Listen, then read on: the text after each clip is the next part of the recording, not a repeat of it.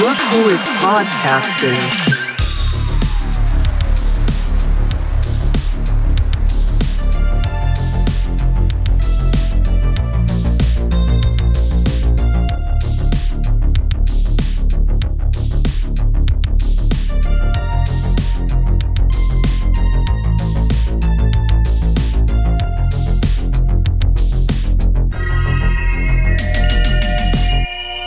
Nice.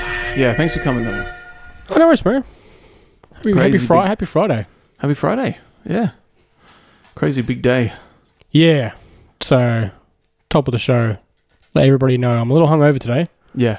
and I was uh, a Yeah. little worse for wear today, but I'm here. And you've had Yeah. a what what time did you start work today? Nine. It's a Oof. nine, no, nine hour shift, yeah. Oh, and you So- said traffic was terrible getting here as well. And that too. So, it's been, it's been a day. So thank you for coming. Oh, no worries, bro. Always good to talk movies. Yeah. And um, I'm excited to get into these two. Thank you. Up top Yeah. of the show, I just want to say thank you for picking these two. Ooh. Both of these movies I'd never seen before. Oh, awesome. Um, Yeah. So I'm very. Uh, I loved both of them a lot. Um, I'd seen Cape Fear, the 1991 Scorsese remake, yeah. uh, but I'd never seen the original. Uh, so yeah, I uh, was pleasantly surprised with that one and uh, Night of the Hunter. Whew, I will get into that very shortly. We will. But man, what a movie!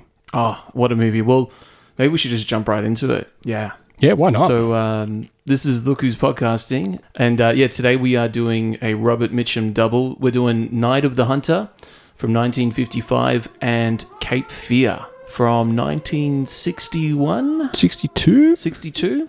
We'll fact check that later. Yeah, But yeah, we're somewhere gonna- around there. We are going to start off with Night of the Hunter. Fear is only a dream. So dream little. So, Night of the Hunter, th- yeah, 1955. It's directed by Charles Lawton. This is the only film he ever made. Yeah, right. Oh, what a shame. Yeah, real shame because it's incredible. We'll we'll talk about that later, like potentially why it was the only film that he had made, but it's starring Robert Mitchum as the main sort of villain of this one. Mm-hmm. We've got Lillian Gish and Shelley Winters as well. And yeah, so for this one, just to give you that plot synopsis, Robert Mitchum is I guess he's a serial killer, right? Yeah. Yeah, and he is posing as a preacher like figure, and he's got like an extremely warped sense of justice. He believes he's doing it, um, you know, uh, for God, essentially, committing the crimes that he's doing.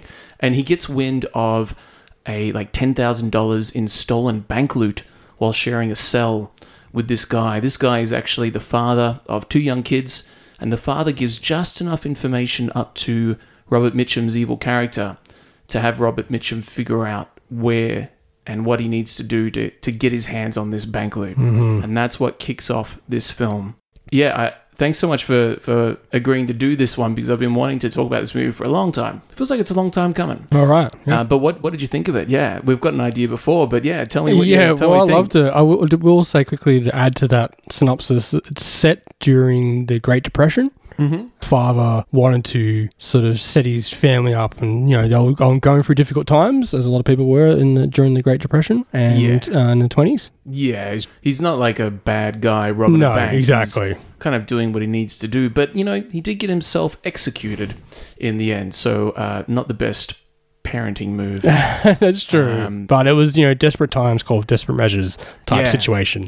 So yeah, I mean, you can't really rob a bank these days. You can't even rob a 7-Eleven. Everything is cashless. It's all Good like point, Uh, yeah. you know, um, FPOS. yeah, Unless you can figure out a way to rob the FPOS this machines. is like you know cybercrime or something, right? cybercrime. Unless you're like a Oh, yeah, hacker or something. Nigerian prince. Yes, well, yeah, You that's send true. Some cash to him. Um, Uh-huh. That'll be a fun remake if they brought that in. But no, yeah. Tell me, what did you think? Yeah, I really like this movie. Um, uh, Robert Mitchum is a new favorite actor of mine. I think he's fantastic, not just in this but also in Cape Fear, which we'll get to soon. Oh, he's amazing. Isn't Um, this movie is oh wow, it's it's a visual delight. he? Yeah. It's uh, actors delight. I think all the cast are fantastic, but especially the aforementioned um, Robert Mitchum is just unsettling and creepy and his character is so manipulating and Yeah. just it's all very uh how do I describe it? Tantalizing? I don't know. It's very like captiv- it's very captivating cinema. Oh, absolutely. Um, it really draws you in with like the striking Yes. photography of the film. So it's it's sort of like inspired by noir in its use of shadows, but it's also like this movie is really weird. Like, what did you think of just the initial vibe that you get from this movie when the movie starts up? It's five five floating faces Yes. with this black background. You've got these five kids' faces floating, and it's kind of set up like someone is telling you a children's story. Yeah. And, and it's sort of, I think it's the Lillian Gish character's voice saying, Now remember what I told you, children, about how, you know, um, the sheep and the wolf and all these sort of fable sort of stories. And it's just these kids' floating faces listening to Mm-hmm. this story. Remember, children, how I told you last Sunday about the good Lord going up into the mountain and talking to the people? And how he said, Blessed are the pure in heart, for they shall see God. And how he said that King Solomon in all his glory was not as beautiful as the lilies of the field. And I know you won't forget, judge not, lest ye be judged, because I explained that to you.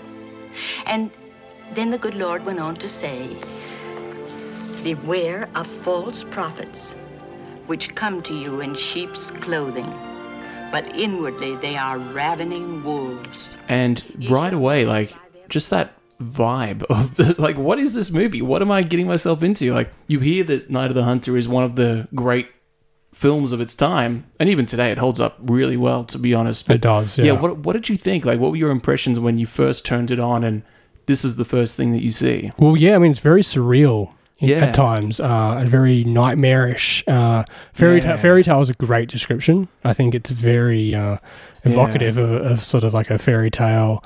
It's also very you were saying film noir, but it's also evocative of very like a German expressionist film Oh, cinema. yeah. Like you know, it gave me a bit of um, caligari Caligari. Thank you. That's the film. Yeah, Cabinet of Caligari uh, Yeah. vibes, which I love. I love that movie. We've talked about that in the past. We off, have, off, yeah. off air.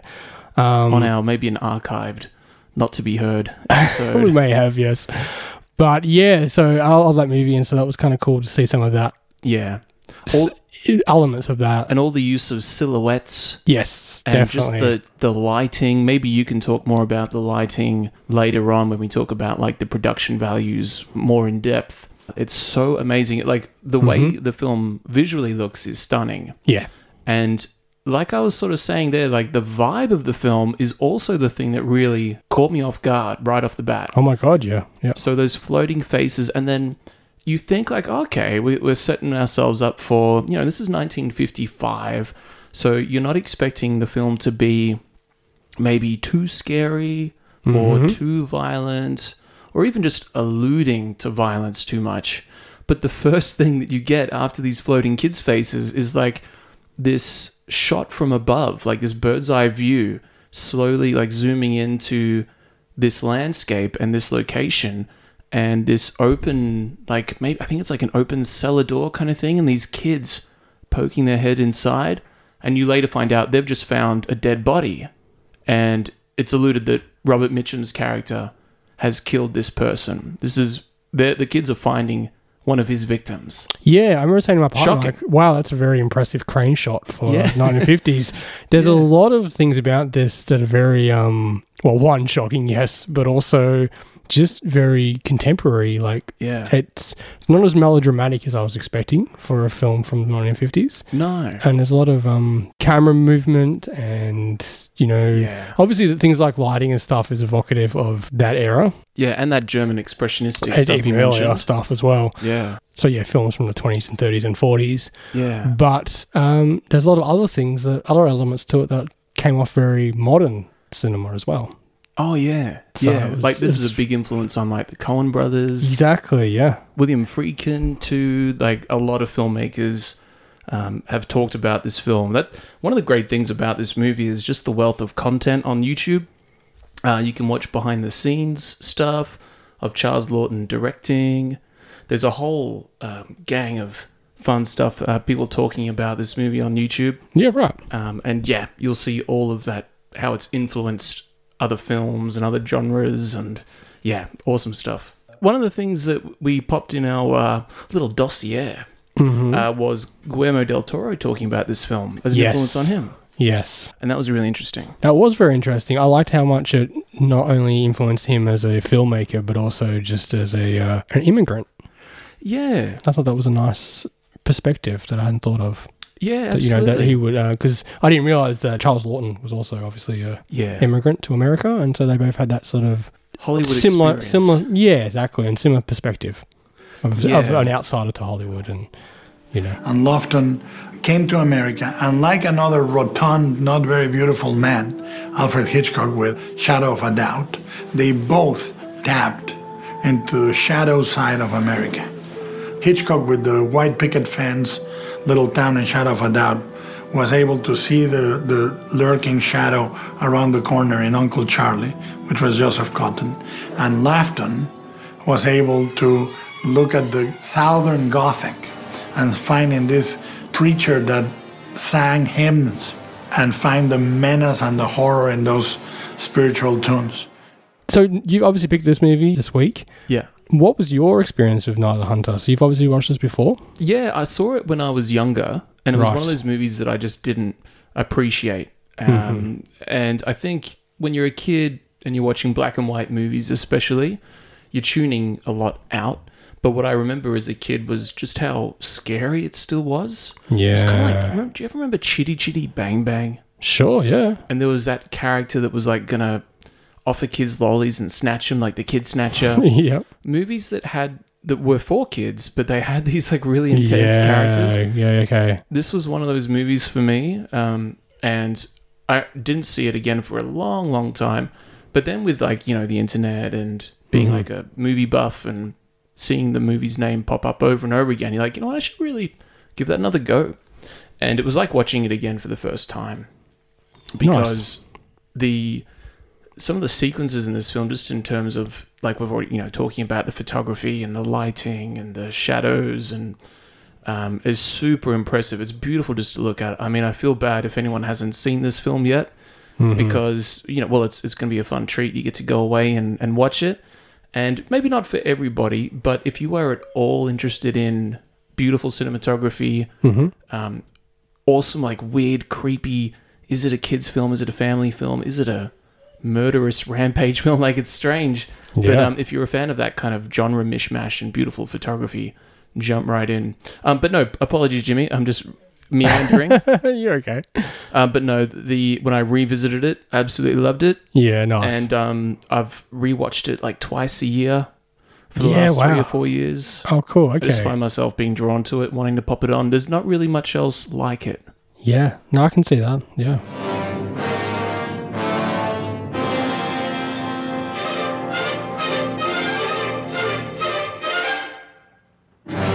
So, this movie is actually um, based on a novel, Yeah. and the novel is actually based on the true story of this one guy back in the day named Harry Powers. Uh, so, just reading here, he was hung in 1932 or hanged. Do you say hanged or do you say hung? I don't know. I mean, hung it's- sounds a bit sexual, right? Yeah, it sounds a bit PG. Sexual references. You're right. I, I guess, yeah, he was hanged in 1932 Uh-huh. for the murder of two widows and three children in Clarksburg, West Virginia. Um, so, yeah, that's the, the true story of this Mm-hmm. of this guy going and doing this. They wrote a novel about him, and the film is based on that novel. And obviously, like, And- Charles Lawton has taken some real creative liberties with how the story progresses. And, Totally. But also, the novel also took liberties too, because I'm not sure if you're going to mention it. I don't know. I wanna- don't want to cut you out, Go but for it. the uh, from what I heard was that the the original person, what was his name? Harry Powers. Harry Powers? Harry Powers was uh, International Man of Mystery. I know, right? It does sound like Austin Powers. Austin Powers is a stepbrother or something. Um, Harry, good old Harry Powers. Yeah. Uh, he um, was um, not a preacher man. So the Okay. author had a good friend that he grew up with, who's, um, I believe, father was a preacher. And so he was a son of a preacher man, Oh wow! like that song.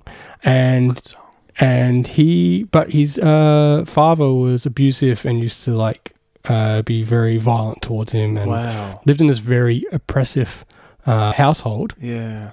And so he liked that concept of this wolf in sheep's clothing type figure who's, you know, everyone sees as this godly man, but he's actually this horrible human being inside. Absolute prick. Exactly. Uh, it went behind the scenes. So he wrote wow. Harry Powers to be a preacher, even though he wasn't actually. He was just like a businessman Yeah. type figure. Wow. Oh, that's really interesting. Yeah, I didn't know. Yeah. And and the whole it was really controversial that this character would be portrayed as this religious character. Yeah. So I don't know if they're trying to make him seem like he is a preacher or just a heavily religious person. Yeah, good point. I, I mean, yeah, I always wondered whether he actually believed it or not, or whether it was just a ruse. I To get the try feeling to- that his character does believe that he's talking to God.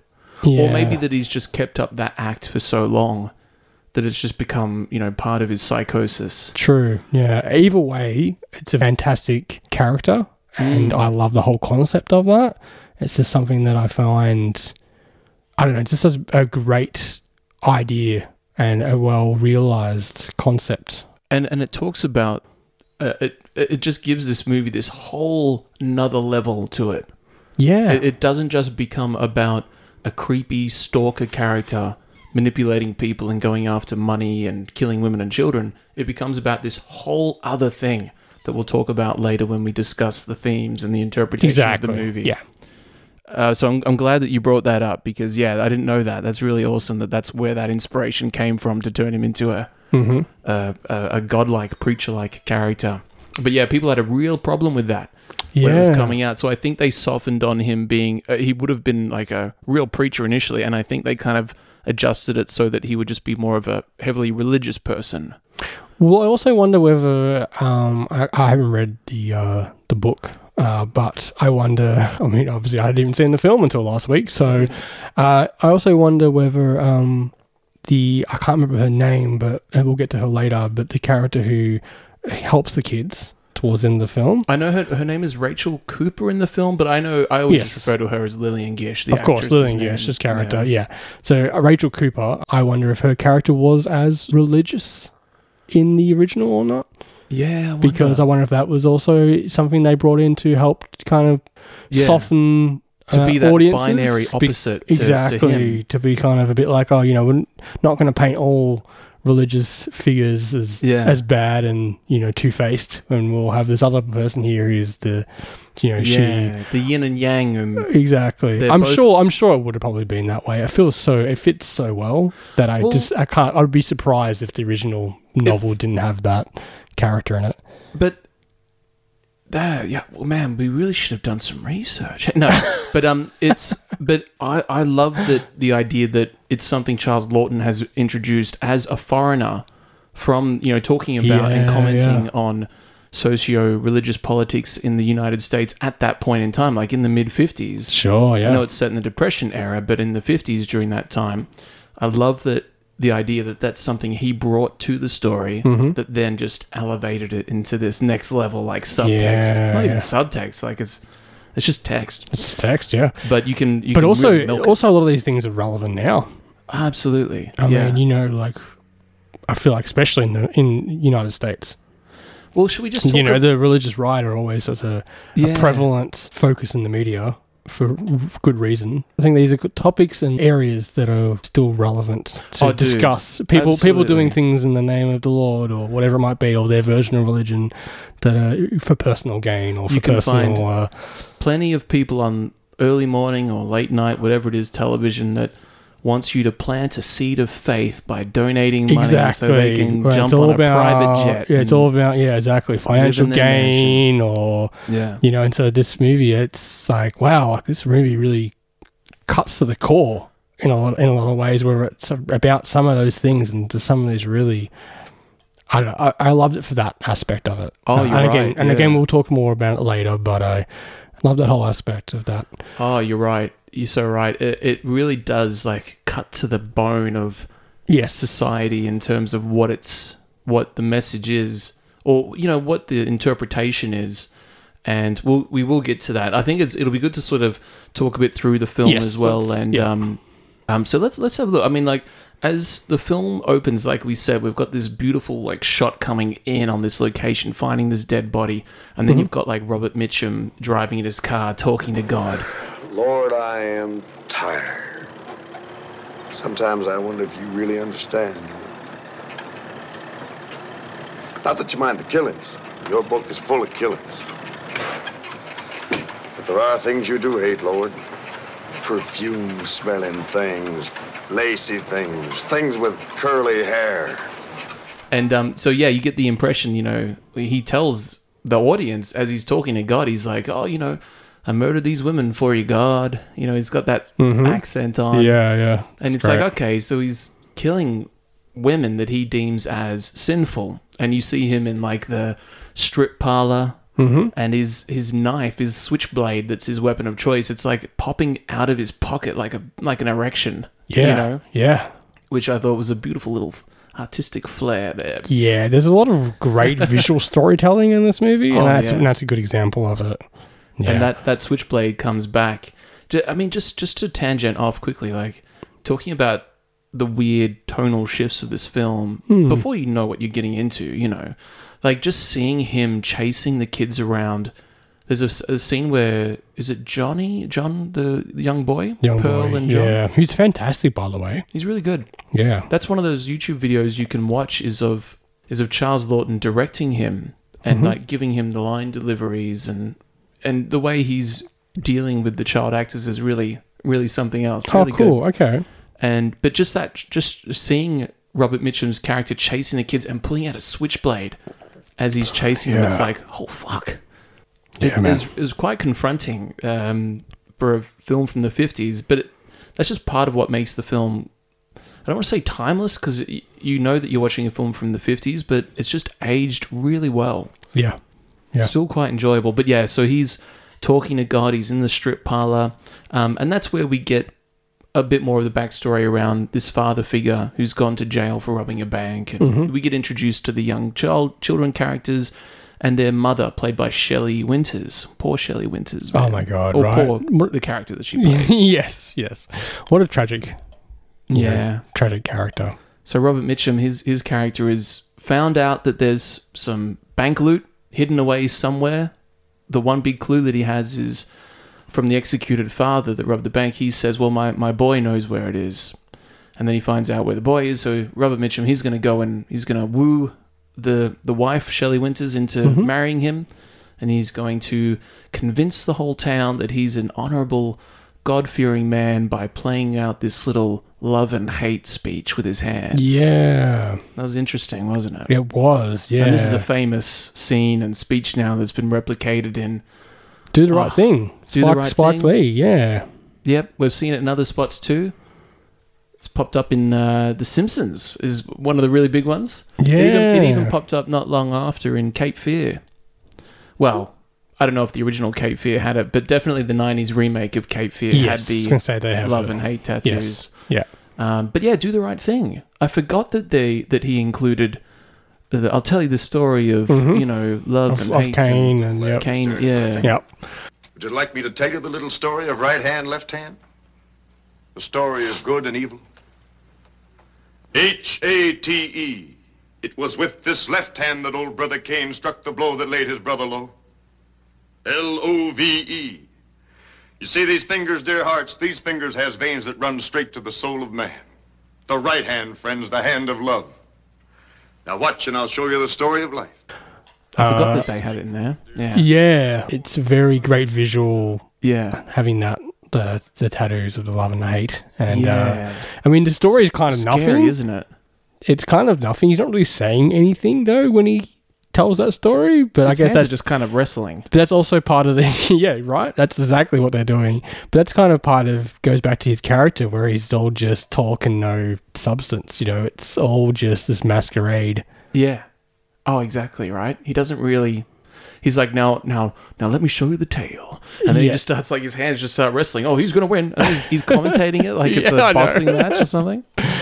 Um, it's, and it's all, really and all the funny. kids are like absolutely like fascinated and like captivated by this whole show. And the shopkeeper is And the like, I've shopkeeper, never heard it oh my God. played so well. I wish everyone Oh, could. that I was like, "Shut up, lady. lady. Oh my god! Yeah, she was.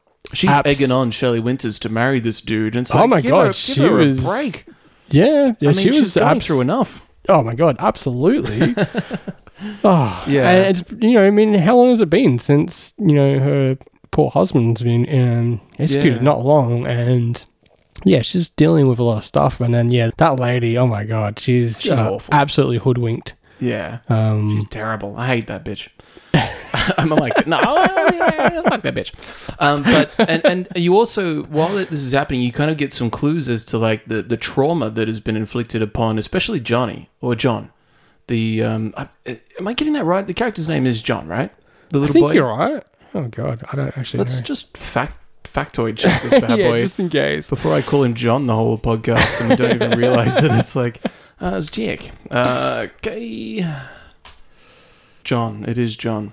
God damn it. Why didn't I just trust my instincts? it is. So it is John. Yeah. And what's John the and what's the daughter's name though? Pearl. Pearl. Okay, Yeah. cool. Just good to know. Um, so and you get these these first kind of clues that John is having, or he's just got like this sort of PTSD from Yeah. what's happened um, with his dad. He's he's going through some stuff, and the last thing he needs is this psychopath pretending to be a religious dude wooing over his mother. You know?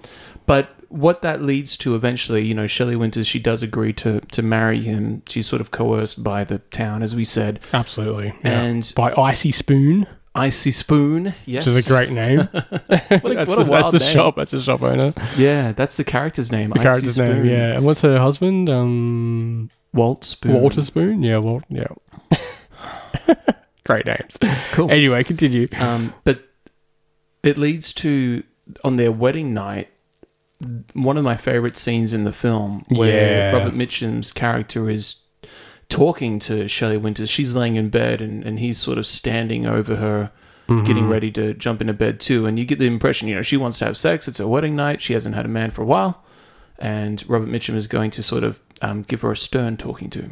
Yeah. and uh, not only that, he's gonna he's gonna slap her in the face, and and just that that whole sequence, the way it's shot, um, with sort of just like this pulled back shot of the whole scene. You've got this triangular room that they're in, and the lighting and, and the shadows and everything. It's just That's one shot that actually reminds me of Dr. Caligari. oh yeah, Was that moment? and he's standing over her. Yeah. you know, and just the the way like his face is lit up Mm-hmm. and the background and his white shirt and black. Oh, it's it it works so well in black and white, and just his position over her. Yeah. And just she's- domineering. Yeah, she's like pa- presented as powerless. Yeah. essentially. Yeah. and oh yeah. I that mean, scene. she's absolutely vulnerable. She's had, you know, this, you know, her husband's just been executed and she's, Mm. you know, suddenly been made a widow. And as you said, been coerced by Yeah. the townsfolk, in particular Icy Spoon and, and, and, and Walter Spoon. Walter Spoon. Uh, I'm going to keep saying that name because I love it. and so this is a wedding night. Yeah, Uh, and she's, you know, uh, being uh, uh, browbeaten essentially. well, yeah. Well, she's emotionally, physically, Oh, yeah. mentally abused by uh, He's gaslighting her essentially. absolutely by Reverend. What's his name? Reverend Harry Powell, Yeah. Robert Mitchum. Yeah. Uh, but I was going to say also, she's just how do I say it? Like you know when like she's, you know, you ex- there's things that you kind of would expect, especially in the, in the it's, time. It's a normal expectation to well, she would expect that he wants to have sex on their wedding night, yeah, and I imagine she wants to have sex too. exactly. So I'm trying to Yeah. think of the way to say that, but It's I I know what you mean, like is but that it's sort of implying that she feels like it's her duty and she's doing the right thing by acting out her duty as a good wife to yeah, go to bed with that's her what husband. I'm trying to say. But, I- but I think in it a would nice be- way. But I think the film p- portrays her as wanting to um, be with this man. That she does be like, oh, he is a good man. She hasn't she hasn't realized what kind of person he is until this moment when he shames her into the idea that she would want to have sex with him.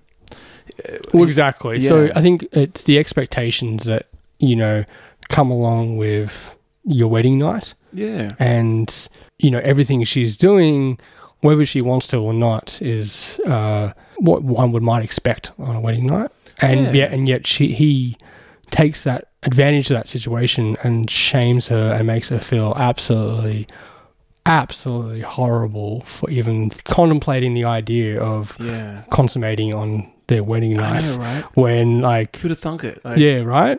And it's just horrible. It's and like this poor woman's already gone, like I said before, gone through so much, and then to have Yeah. have this level of emotional abuse inflicted upon her on her on the wedding night is just Yeah. uh, next level. It's a great back and forth between the two of them. I don't know if you want to highlight any of the dialogue there, but oh, some of just the telling, stuff. telling her to look in the mirror and, you know, look at yourself. Yes. You know, Yeah. what do you see? You know, it's like, do you want to have kids? The woman's body was meant for begetting children. You Mm-hmm. don't want to have any more kids, do you? She's like, no. He's like, well, then we ain't gonna be banging. Sorry. yeah. Yeah. But he, he, he hits her as well. Like He he's, does, He's yeah. physically violent and Yeah. he's emotionally like gaslighting and abusing. Ah, it's, awful. It's awful. And A- then- and then what makes it even worse is I feel like I just cut you out. What makes it Yeah. even worse is that the next scene, or maybe s- very quickly he after pulls this, out anyway. that switchblade at the end of. oh that yes, scene. that too. Yeah. Yes, but also like the next scene, uh, we get her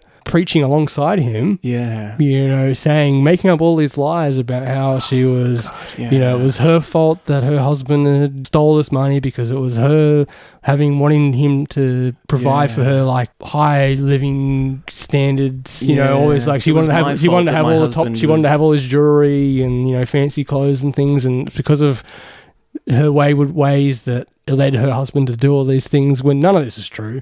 No. And oh, it's just Just horrible. throwing all of that guilt and blame like on herself yeah based on the manipulation of this guy. yeah And and it's like, is he setting this up? He's setting this up so that when he murders her, it's going to look like a suicide. mm-hmm.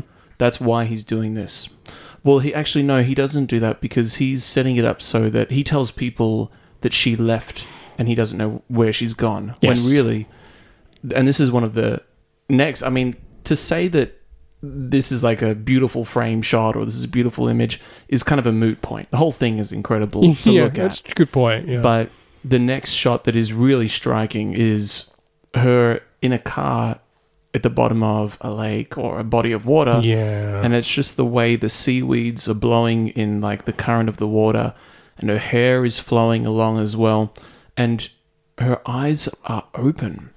And it's one of the creepiest if you find a still image this is a big spoiler alert by the way. I think that's also, you know, to be expected if you're listening to this and you haven't seen the movie, Yeah. but just the still image of her in the water dead is one of those things as a kid that freaked me out and as an adult still freaked me out you know Yeah, I'm with you. And you mentioned earlier about uh, Guillermo del Toro. That was his favorite shot of the movie and one that he was trying to replicate many times throughout his career. yeah And I can see why.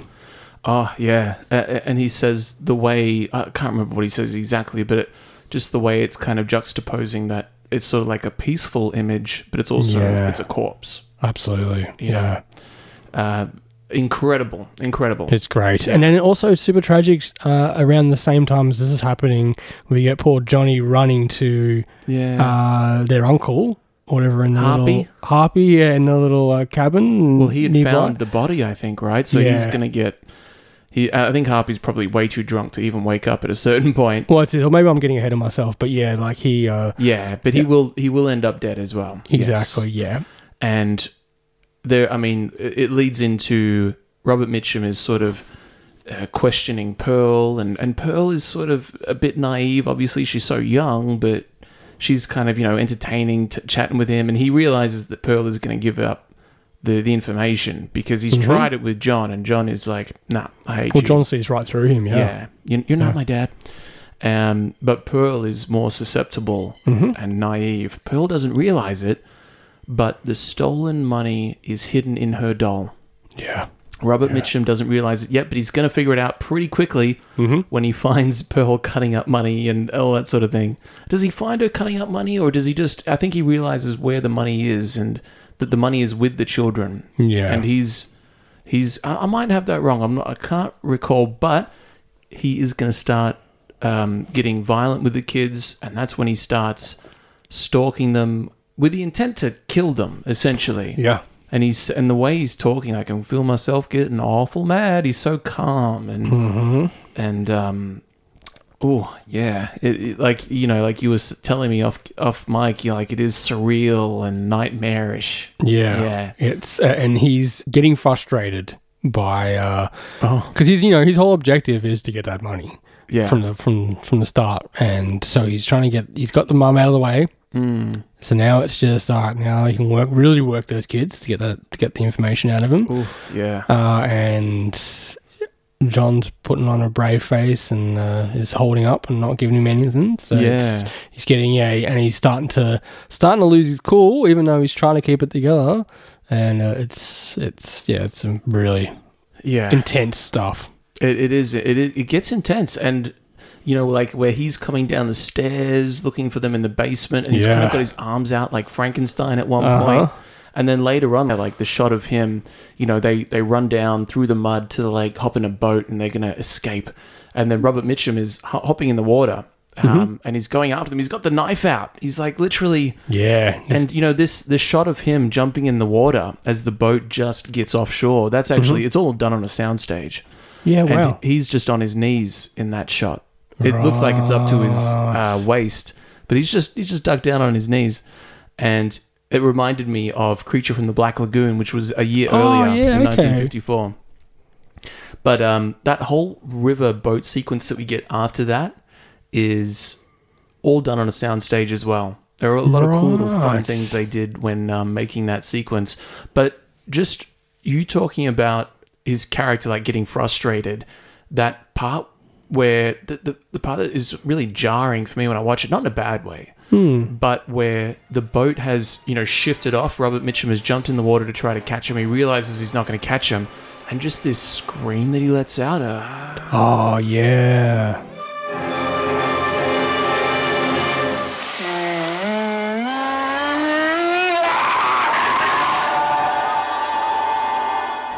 yeah, and and it's sort of like he's been talking so calmly and you know i'm getting awful mad and the way his his cadence and demeanor has been relatively chill and then Mm-hmm. at that point where he just lets out that scream it's like oh creepy it's really creepy yeah. He- the, he mon- has- the monster's loose. he has turned into like a Yeah, yeah you're right like an otherworldly creature yes that Exactly. you've put there in the notes i Oh, love i yes. love that i love that you wrote that Uh, yes, exactly. The monster is let loose. Yeah. Yeah. He's become this otherworldly creature now, just absolutely mindlessly dead set on just hunting these kids down and getting Yeah. Mm, that getting that money. The whole sequence yeah. that continues from there with them on their little race across the country to get away from him yeah uh, is really great. I loved it. Uh, it's all it's that's where the It's- film really like gets rolling for me. Doesn't it? And from Me here too. on out, it's just perfect for me as a film. But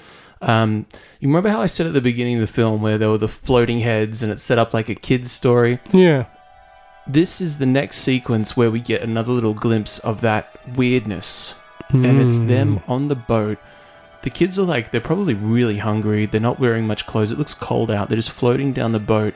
But young Pearl begins to sing a song. Oh yes.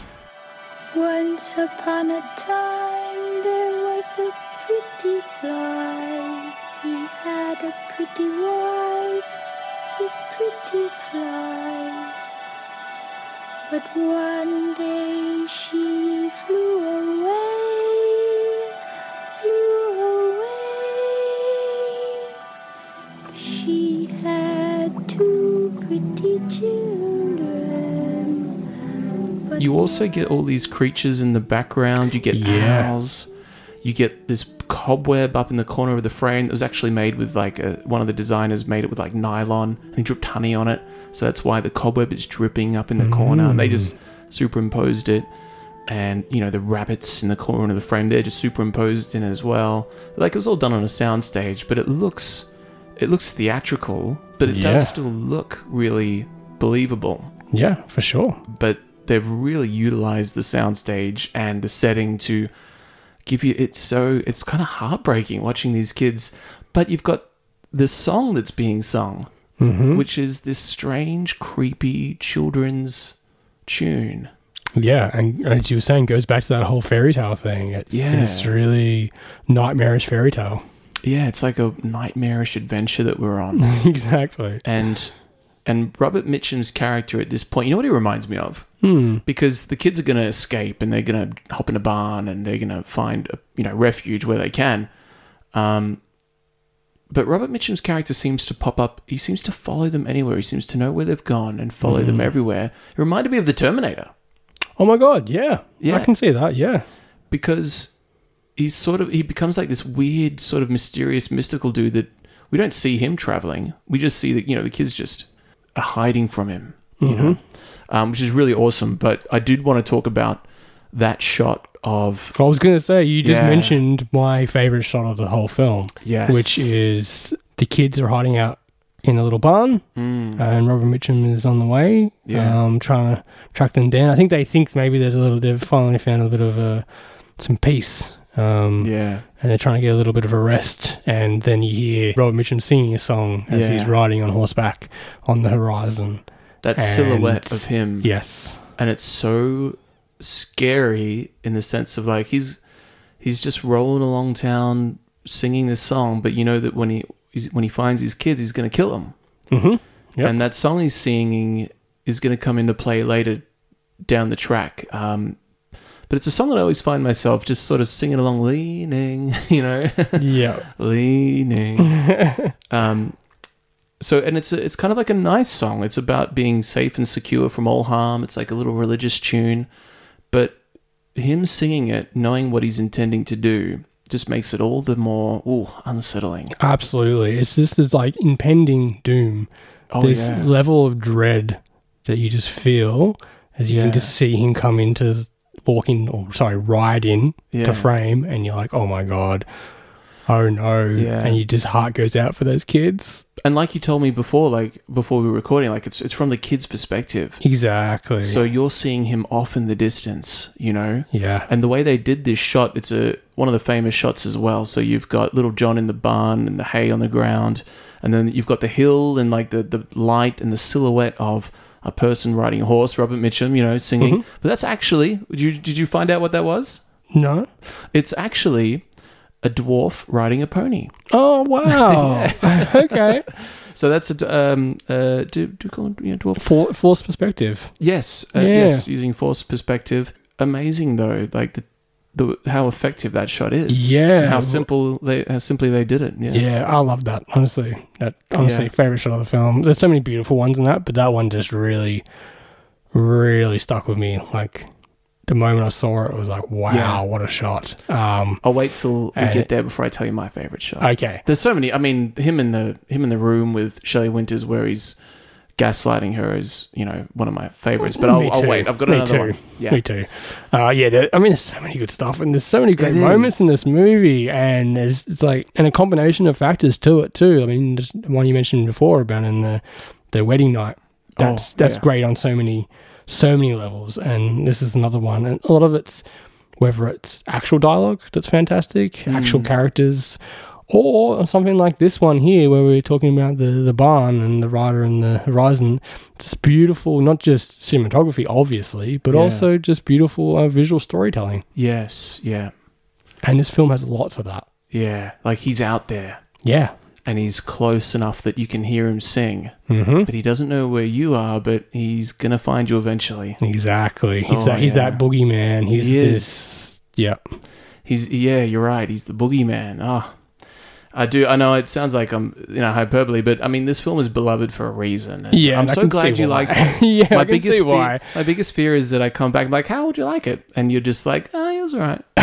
yeah. Okay. Yeah. I'm so glad you enjoyed this movie. oh Yeah. man, so much, so much. So this is where the kids find refuge with Lillian Gish, her character Rachel Cooper. Can I hang you out before you go on? Yeah. I will say one thing though. It did remind me of, which was Yeah. a bit of a weird thing. It reminded me of the game Limbo. Oh yes, Yeah, just because of the, the more the lighting. Yeah. And the, the silhouettes and Yeah. and just sort of the rider walking moving across the horizon made me think of just you know, your character totally. in that game moving along the horizon. Um, If you can find that game for it- it's an older game now, but it should Yes. be like on sale. If you can find it on sale, that and Inside I think, inside, yes, that's the is other another one. that yeah, it's really, uses a sort of really similar good. Yeah. visual style. Oh, good, good pickup. Yeah, Yeah, both great games. very fun games. Yeah, Yeah. and and Limbo is really creepy because it's Yeah. also like that little kid character is going to get killed and Mm-hmm. impaled and maimed and all. This is exactly so. It's also it's thematically also kind of similar to Yeah. a degree because it's all about a kid trying to survive in this horrible situation. Yeah. Oh, absolutely. Let's take a quick break. Yeah, still, Do you want, do you want a slice of pizza? yeah, still.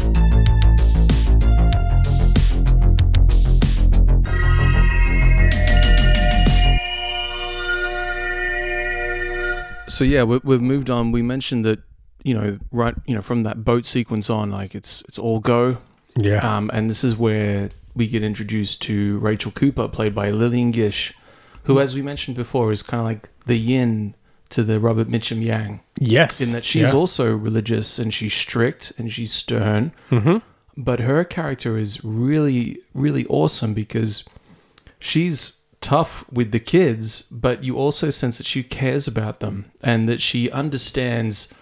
Um, she has more of a authentic and pure attitude towards her religious, you know, perception of where things should go and how things should be. What did you think of the sequence where there's this young girl? I don't remember the young character's name, but she's one of the young girls that has been taken in by Lillian Gish. Lillian Gish is Yeah, her yeah. character takes in these young, like homeless children, I guess, and one of them is a little bit older, and she's like a early like a teenager. teenager, teenager. Yeah, and she likes boys, and she's gonna sort of sneak out and go to town buy some ice cream, and she bumps into Robert Mitchum, and um, Robert Mitchum buys her ice cream, and like, what did you think of that whole interaction after Lillian Gish finds out? Um, and she sort of confesses, and this is how Robert Mitchum's character is going to find out where the kids, John and Pearl, are at. yeah. Well, I mean, it was just one obviously Robert Mitchum's character and how Mm. manipulative and creepy and just awful his character is that he would try and um, talk up this young girl. Yeah, and it's Uh, like he's, is- is he talking about sex with her? Yeah, pretty much. Yeah. He's so he's been so anti-sex. Like he didn't want to have sex with Shelley Winters. His Yeah, little, but his this little is pocket all- knife was was flinging up when he's in the. Why is he even going to the strip parlor if he doesn't like it? You know what I mean? Like, yeah, I- it's so funny. Um, but the only reason I bring it up is because I love Lillian Gish's reaction to Well, I was going to say this too. young woman d- confessing what she did. Exactly. The other Yeah. thing that I like is yeah, exactly. I think we're on the same wavelength here. Is Yeah. that she understands this girl and Yeah. understands you know she's just young and naive and you know she just wants to find love. Yeah. You were looking for love, Ruby, in the only foolish way you knew how. We all need love, Ruby. I lost the love of my son. I found it with you all. You're going to grow up to be a strong, fine woman, and I'm going to see to it that you do. She does. And whereas Robert Mitchum's character is punishing those he deems as sinful and Yep. s- expressing sexual sexual desire, Lillian Gish is sort of like, I get it. We all just want Yeah. love. Yeah. Yeah.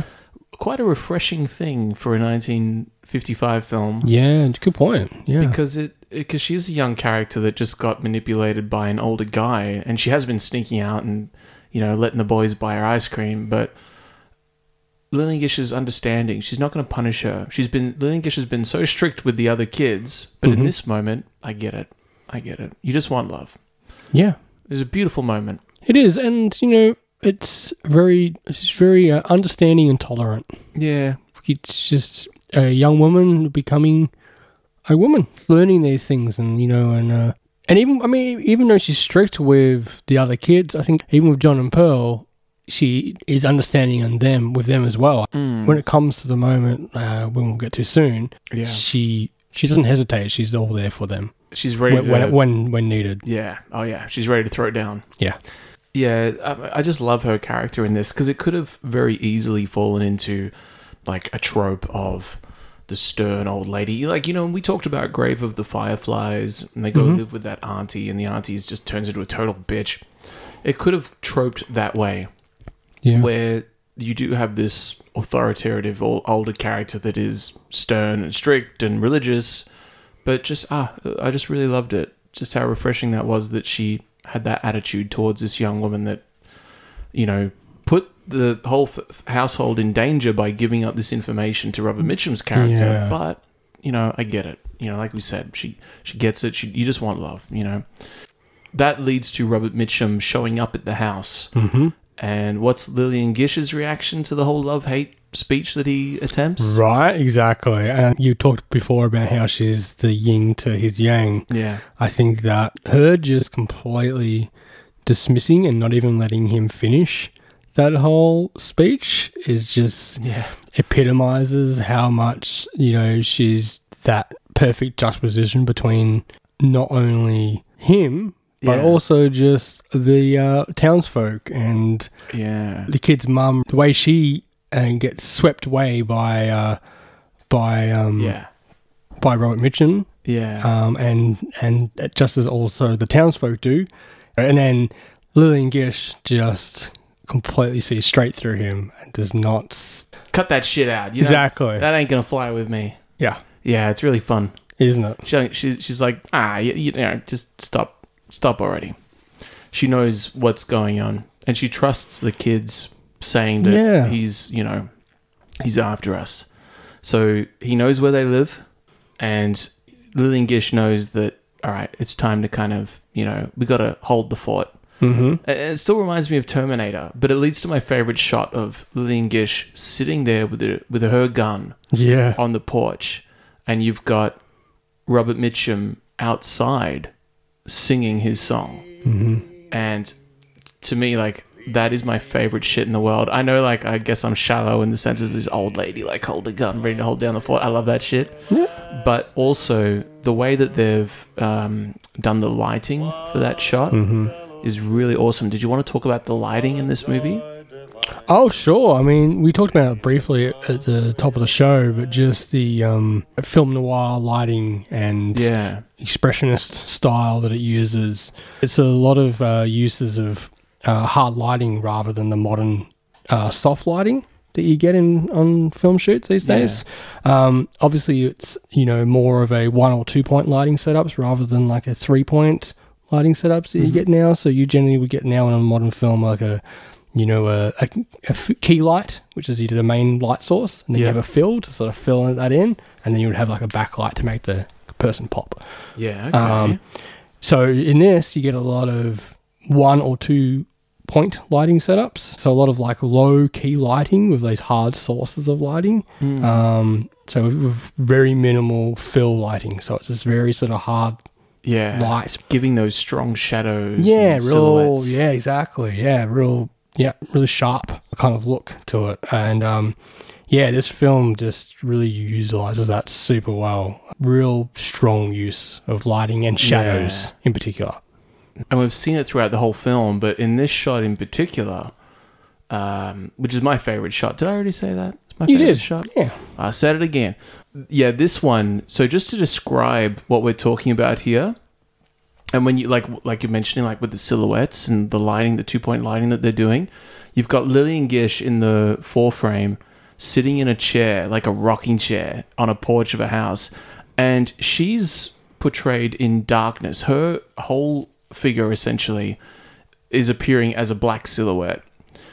And whereas Robert Mitchum is standing in the distance, sort of looking in, uh, singing his song, but and the light is on him, which you know is sort of playing off, or sort of flipping that general kind of convention of the association of lightness with good and darkness with bad. In this one, Lillian Yeah. Gish is a dark silhouette, but she's actually she's the good guy Yeah, yeah. and Robert Mitchum's the bad guy, but he is lit up, which you know we're we're close to it. We're going to talk about like the in- you know the interpretation or our interpretation of the subtext or the themes, but I, I think that was just a brilliant sort of like quick capsule uh, way to really visually show how this film is talking about good and bad and religion being used for good and bad Yeah. and the way he's shot in the light, even though he's a fake, using religion as a, wa- a tool for manipulation, and she's in the you know uh, she's a dark silhouette, even though she is you know, and she's holding a gun, which makes it even cooler. Yeah. But she is singing a song, and she knows the proper words to the song, But her song is the same song as his, right? But the lyrics are slightly different. Leaning on Jesus, leaning on Jesus, safe and secure from all alarms. Leaning on Jesus, leaning on Jesus, leaning on the ever. Um, which is also going towards that. Well, It's like she understands. She actually understands what the song is about. At least that's the vibe I get. Yeah, and his song is just you know leaning, leaning on the everlasting arms, but she's she's referencing leaning on Jesus, and they're they're harmonizing together. It's a beautiful moment, Yeah. but it's also like filled with tension. But also going back to what you said with the yin and yang, I think that's again epitomi- Yes. epitomizes that as well because they're two different sides of the same coin almost. Mm-hmm. Exactly. Yeah, exactly right. Yeah, And com- like the same coin, but two polar opposites. exactly. One is murdering children, Yes, and, one's, murdering and one's women, protecting children. and one is forgiving and protecting children. Yeah. Yeah. No, you're exactly right. Um, and that's my favorite shot. You know, I'll say it again. I'll I say can it a see third that. Time. I can see that. Um, well, I, I mean, after so after that part, you know, we we get the police being called. Um, Lillian Gish kind of shoots at him, and he screams like an animal and runs Yeah. off to, to the barn, which was sort of funny. yeah, true. Yeah, It was kind of funny. He's like he's like a Warner Brothers cartoon or it something. was a bit. Yeah, you're right. yeah, he's like a, a, a shot animal or a wolf or a rabbit or something. I don't know. It's weird. Yeah, Um, but the, but the movie kind of wraps up there. But uh, also before you know, the movie doesn't just wrap up, but it's no, because you get you know the townsfolk who have come back Yeah. around, so they've figured out the uh, that Robert Mitchum's character is not as uh, as Yeah. he says he is, and they uh, turn into this violent mob, and they're like you Yeah. know got the the classic torches, and Pitchforks. pitchforks, and yeah, they're uh, they're mad, and they're gonna they're gonna Yeah. take him down. And whereas before, they were so shallow in the sense that they were willing to tell Shelley Winters to marry him just because he was religious and said all the right things. Oh, totally. Now, But- it's, but- now it's the opposite. Now they want to kill him because he, you know, even despite of what he is, like they're just they're just so extreme. These yeah, but they're townsfolk. also just so like simple minded. yeah, can be so easily led, especially the um the shop owners. yeah. They uh, just Spoons. epitomise yes that whole uh, yes You're right. They are like easily led yeah individuals. They are the two characters that give all of that dialogue and exposition about it. Yeah. Yeah, they sort of lead and lead the charge when it comes to wanting to yes, hang him or kill him. yes. unlike Um, yeah. unlike John, Unlike John, who's yeah. the one that was always been wise from the start of the film, is seen all through yeah. the masquerade, and then he has uh he breaks down and um you know kind of triggers his PTSD a little bit. exactly yes yeah. It And that's reminds all- him of his dad yeah. and when he got taken away by the police. And that's it. Kind of it. it I know we're going to talk about like our interpretation of the movie. Yeah. And the large, you know, I'm not sure. I'm sure it's just not our interpretation. A lot of people come to these these conclusions, but that's one thing that I am like not 100 percent on, like how, like what to take from that. The way that he's suddenly saying, you know, thinking about his dad being taken away and his PTSD, and he's saying, please don't go, you know? Mm-hmm. And this character's been trying to kill him and his little sister the whole film, but now he's having this reaction. I, I know it's he's thinking about his dad, but the, to, to include that specific scene, you know, Yeah, yeah. um, and that's one of the things you can see in the documentary footage that comes. If you buy the Blu-ray, you'll get this great additional like long doco on it, and it's Charles Lawton directing him in that scene, the young boy. Uh, it's really great. But yeah, like, did you did you have a take on that? Like, why they why they include this kind of absent father figure PTSD that that springs up when Robert Law, uh, when Robert Mitchum is being taken away by the police? Oh, not really. I mean, at first I was a little surprised. Yeah. I was a little taken back by it. I like it as time went on, uh, more I thought about it. Hmm. But at first I was like, sort of a bit of an odd choice. Yeah, me too. Uh, And, um, but now I like it. but now I like it, yeah. So I'm, I think we're the same then. Um, Still not how about you? Like, is there any more to add to that? I mean, I, I in terms of like, I mean, just a lot of times when I'm thinking to myself what a movie what I think it means. I just sort of repeat what happens and what I see. So it's like there's a young boy with PTSD of an absent father figure, Yeah. and I guess it. I mean, that's pretty much what I took from it too. I don't know. I really don't have a better answer than that. But just the No, maybe but I maybe think just the that's- impact on children of the um, the behaviors of adults and especially when it Yeah. comes to the trauma inflicted upon kids from I mean the whole film is about putting these kids through the trauma of being hunted and hurt because of the selfishness or you know what adults are doing it's like a Coen brothers movie you know you know how in all the Coen brothers movies where the quest for money like they want to people want to cheat the system and get money uh, in illegal ways, which causes their whole lives to go into havoc. Like No Country for Old Men, finding a briefcase full of money, Mm-hmm. Oh, Absolutely, or yep. Fargo, you know, trying to commit uh, kidnapping fraud and all that. All every Coen Brothers movie essentially almost revolves around that concept. Yeah, yeah, for sure. Maybe it's that sort of the impact that our selfish decisions have on children. I don't know. Like I haven't. Maybe I need to watch it again. I'll figure it out. But that's my initial inclination. No, I mean, I think I think it really is. Uh, I don't think it has to be anything more than that. I think it is it can be quite as simple as that. Honestly, that it's just he has PTSD, he has this trauma, and that seeing uh, Robert Mitchum's character be taken up by the police just uh, evokes the, his memory of uh, his dad, and he's like, oh, like It's triggered. just triggered by it. Yeah, I, I mean that's how I saw it. I, I can't. I Yeah. don't think it has to be anything more than that. But No, may, maybe it yeah. is. Maybe people can see more into it, and that's the that's the beauty of film. It's uh, you can be very layered, um, yeah, and people can have their own interpretations, and they're as valid as anybody else's. absolutely. Uh, But Absolutely. yeah, I think I think we both uh, felt the same about that, and I yeah, I kind of liked it. That I was a little bit confused at first. I, I liked that it went that way. Um, I think also I wonder whether too. it was a bit of a release. His whole world's been Yeah. up, up, up, up, upheaved, and he's you know lost his mum. Um, He's lost his dad. He's lost everything, and it's this kind of the this final end, this final conclusion, Yeah. and he can finally like let go. it's a weird twist on the end, but I'm I'm glad they included it because it reminds you of what the kids have gone through Yeah. and that it is their story, you know. The film started with this kids like this introduction as it's a story for children the way there's the faces floating and Mm-hmm. the voiceover saying now let me tell you the story or don't forget what i told you about a wolf in sheep's clothing kind of thing you know Yeah. And it, and it does bring it back to the kids because we've been with Lillian Gish and Robert Mitchum for some time. But so I like that about it.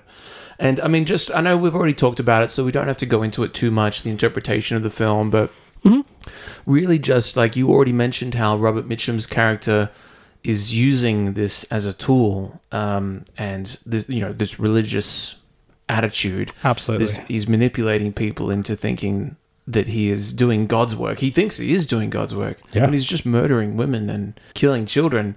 I love that, like you, that you brought up that Charles Lawton sort of was inspired by a real life person because that's real life for a lot of people, especially in America. Yeah. I mean, even like you know, I mean, and also politicians here- um, are doing it, and and yeah, and in Australia too. Yeah. Absolutely. It's sort of a global epidemic of people utilizing religious, uh, you know, uh, uh, how do I put this? Taking advantage of. Cults are real, and there's a lot of them. Yeah. There's a lot more than you realize. Um, Uh, but the, the movie really does go deep on that when when you pick it apart like we have a little bit and and look at it for what it is. Yeah. It's not just this 50s film that holds up well because of its beautiful photography. It really does uh, hold up because of the story it's telling is like holy shit, you know, it's it's just one of the things that I loved about the movie. me too. Me too. I absolutely loved it. Yeah, I mentioned it earlier, but yes, I love, It's the, so I love the unique. whole the whole idea of you know that people could use supposed religious superiority for you know nefarious, selfish, personal means. Oh yeah. uh, is, is, a, is a great territory to explore. Uh, I also loved uh, not only that Rich Robert Mitchum's character and the way he does use these manipulative techniques, Yeah. uh, but also just the looking at just the way that people are manipulated by those techniques, Yeah. um, and looking at the two shop owners and the way that you know they're, They're so easy. extremes. Yeah, Yeah. exactly. They're so easily led and mis- well, misled, um, and that you know peer pressure and Yeah. all these kind of uh, things that are explored as well. You know, and, and then poor old Willa and how uh, she she seems a little bit uh, hesitant about him at first, but you know, Totally. but like you know the way that the rest of the community that she lives in and the, her vulnerable state that she's in and the way that the Yeah. two shop owners that she works for, you know, have fallen in love with Robert Mitchum's Yeah. character and they just peer pressure and, and other like, you know, group, you know, mentality can Uh, really yeah, can really exactly. can really uh you know because it's these social break people down. It's it's like it's these things that you just these magical words you can say to have people in society be like, "Oh yeah, you're good. You're an eligible candidate for this woman that's lost her husband Yes. because you said the magic words." Yeah. talking about God essentially and how Yeah. you're a religious dude. Great stuff. Yeah. Um, but Absolutely. it, it links to why this film potentially didn't do well because this movie, like we touched on it, but it did not do well at all when it came out. Yeah. And part of that may be because the previews didn't do well, so then they didn't market it as much as they could have. But it also had a negative critical response at the time. You know, maybe people weren't ready to see that kind of um, implied violence and actual violence on screen, you know, because in the 50s it was more like, you know, you've got some musicals and you've got your westerns and your heroes and your villains and clear cut, you know, black and white. This movie's far more grey in terms of its commentary on society, like we were talking about. And also, it's kind of weird, like we've been mentioning. It's a weird movie. It's got strange genre mashups of is it pre- it- you know it's presented as like a children's or an, like a boy's adventure kind Yeah. of thing but it's also about a psychopath stalking children with a Yeah. switchblade out ready to ready to kill 'em Exactly. for money Yeah. so And masquerading as this religious yeah preacher that obviously you know especially a lot of christian audiences are not going to be very pleased Yeah. to see but i think also what's worth mentioning is that this was what 1955 so by Yeah. this stage i think by 1954 around that sort of time yeah, by 1954, over 50% of, of uh, movies were uh, in color. So I think that also could be part of it. oh yeah So this was true. around the Yeah. time where color film was becoming more prevalent, Hmm. and so I think maybe that was also a factor too, where people wanted to go see uh, big color movies. People had TVs, and people were watching black and white TV shows, okay. and so people were going out to cinemas to watch these big color production, Technicolor, and all that was a thing. yeah And so maybe that was also part of it. Even though obviously Oh, totally, the cinematography right, yeah. now and how and the visuals are absolutely stunning, and you know now we can look back at and a- appreciate. I think at Yeah. the time they may have been dismissed because they weren't in color. Yeah, Simple no, as good that. point. And, and and due to that reaction, it was Charles Lawton, as we said, it was his only film. So this he's a one and done director, Yeah, um, which is a real shame. And there's some other fun factoids too. You know, like there's a 1991 TV movie remake. yeah, You right. can find that on YouTube. I don't recommend it. Yeah, Just watch- okay. just watch oh, the did you old watch it? Oh, I didn't No, I even- flicked through it because Oh, yeah, as soon as okay. you posted it, I looked it up and flicked through it, and I was, um, what's the opposite of pleasantly surprised? yeah, okay. gotcha. Oh, wow. Well, I was going to say, speaking of uh, adaptations uh, there's and re releases, I hear there's also works being made on a new uh, remake. Huh. At least that's the news anyway. Yeah, uh, we'll see whether okay. anything comes of this. You know, it might be one of those ones that just. Yeah, I think it's Universal Studios. One of the studios is, is looking into uh, yeah. making a new remake of this film, so we'll see. if you're going to redo it, I suppose why not? You know, there's room for everything these days. I shouldn't be closed off to more things. It's just it's like it's a beloved film. So, Exactly. uh, but did I mean, it we- might be like yeah. Oh, that 991 TV movie, and just dear. no one even realizes it ever exists, and probably wishes they didn't see it, and it may be just the same thing. But that, but then it's just shit because like it's like the RoboCop remake, or it's like Batman. If I like the Michael Keaton late '80s Batman, and I say I like Batman movies, I have to clarify. Well, no, I don't like the Ben Affleck Batman movies, and I think Twilight Guy's movies is okay, and I think Christopher Nolan's movies are okay. I know I'm talking about the Michael Keaton. You know what I mean? I've got to. Yeah, I've suddenly got to just That's- that's delineate a fair between point. I don't know. I'm of two Whatever's- minds of it. I think yes, I can see what you're talking about, but also at the same time, it doesn't take away the original. The original still is Exactly, there. It still no. exists, but That's the right attitude to have, Jimmy. Thank but you. but yes, it can be a little frustrating, especially Yeah. when something like Batman, when there is just so many versions of it. yeah, Um, no, yes, that's right. You know, or when you're like, you know, go to put the version on and you're like, oh damn it, is that right? And we did that with um, Yeah. we did that with uh, Grave of the Fireflies. Yeah, okay. With the And- different like subs or dubs. Oh no, no, no, because there's a TV movie version of that was Oh, with yeah. live action version, Oh.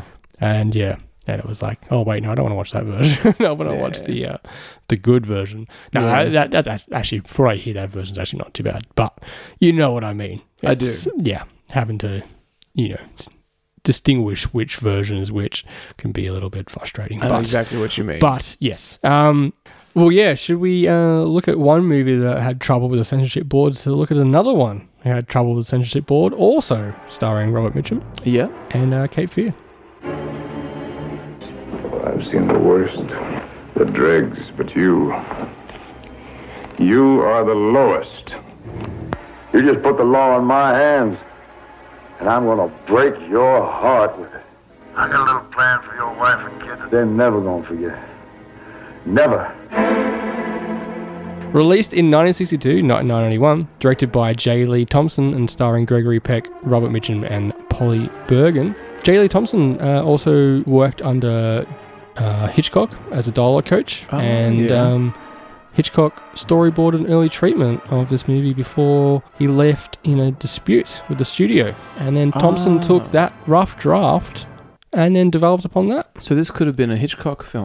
Yes, which is why it has a Yeah. lot of Hitchcock vibes to it. It does, yeah. Yeah. Uh, quickly, also, J. Lee Thompson, quite a well known, distinguished director. Yeah. He did the Guns of Navarone. Oh, uh, he did, did two he? of the, I think, two of the uh, Planet of the Apes films Which ones? Conquest of the Planet of the Apes. Yeah. And Battle for the Planet of the Apes. I think it was that. I think it was those two. Is I think beneath? No, beneath. Yeah. Is Yeah. the Battle, Battle for second the Planet one. of the Apes and Conquest of the Planet of the Apes. Do you like? Hey, just quick spin off. Do you like the original Planet of the Apes movies? Where do you stand on them? I don't have a huge opinion on it. I've seen only the first one, like the Planet of the Apes. The fir- yeah, the '60s one. Yeah. yeah, cool. Did you like it? yes. Yeah, cool. Just checking. So, how about you? you Love it. yeah.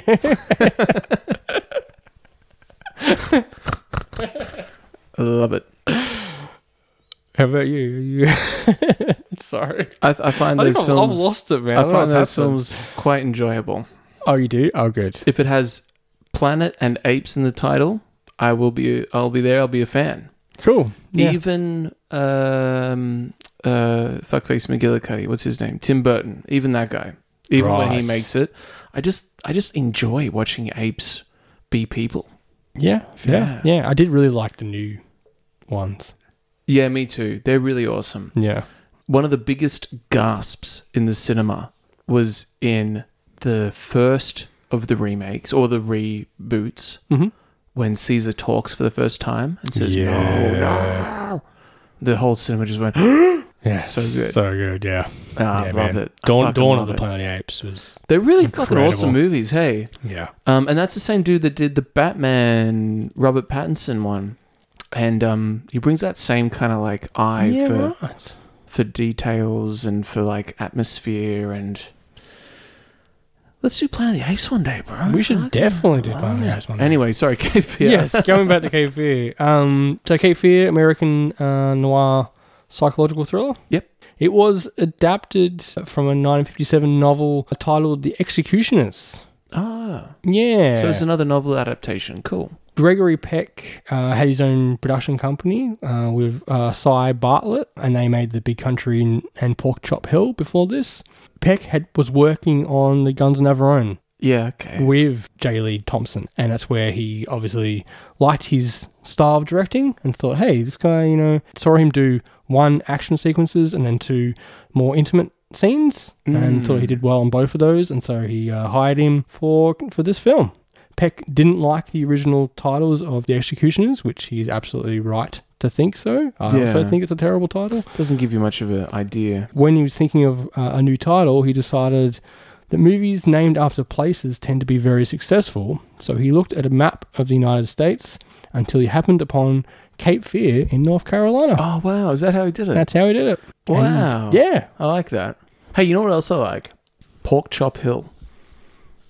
I've never seen it. or you based- just like the name. I just, but yeah, I just like that. Okay. I just like that name.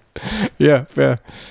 Now, yeah, it, so it- Kate- it is a good name. Yes, you're Pork right. Chop Hill. Pork chop Didn't hill. never thought I'd hear Gregory Peck and Pork Chop Hill in the same.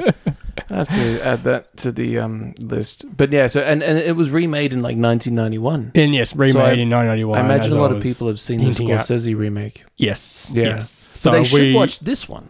They should. We, we we will get on to a bit of the, probably the differences as we go between the two of them, Yeah. and maybe what we also think of uh, each of those movies. But obviously, we'll primarily be focusing on the 1962 version here. Definitely. Yeah. Shall I run through the plot, or what do you think? Yeah. Max Cady, played by Robert Mitchum, is released from prison. Uh, he promptly tracks down Sam Bowden, who uh, is this is after doing a eight year prison sentence for rape, by the way. Yeah. Sam Bowden uh, is a lawyer who he holds personally responsible for his conviction because Sam interrupted his attack and he Yeah. uh, testified against him. Uh, when Max finds uh, Sam and his family, he begins to stalk and subtly threaten them. He poisons and kills their family dog, Yeah. which is horrible. It's messed up. Yeah. Um, so while Sam can't prove that Max did this, and he has no luck with his friends at the police office Yeah. trying to find a crime to They want to find anything they can to yeah to put on him. get him out. Or, Yeah. Mm, yeah. Uh, he tries paying him off. He goes offering Yeah. him some money. He also turns that down.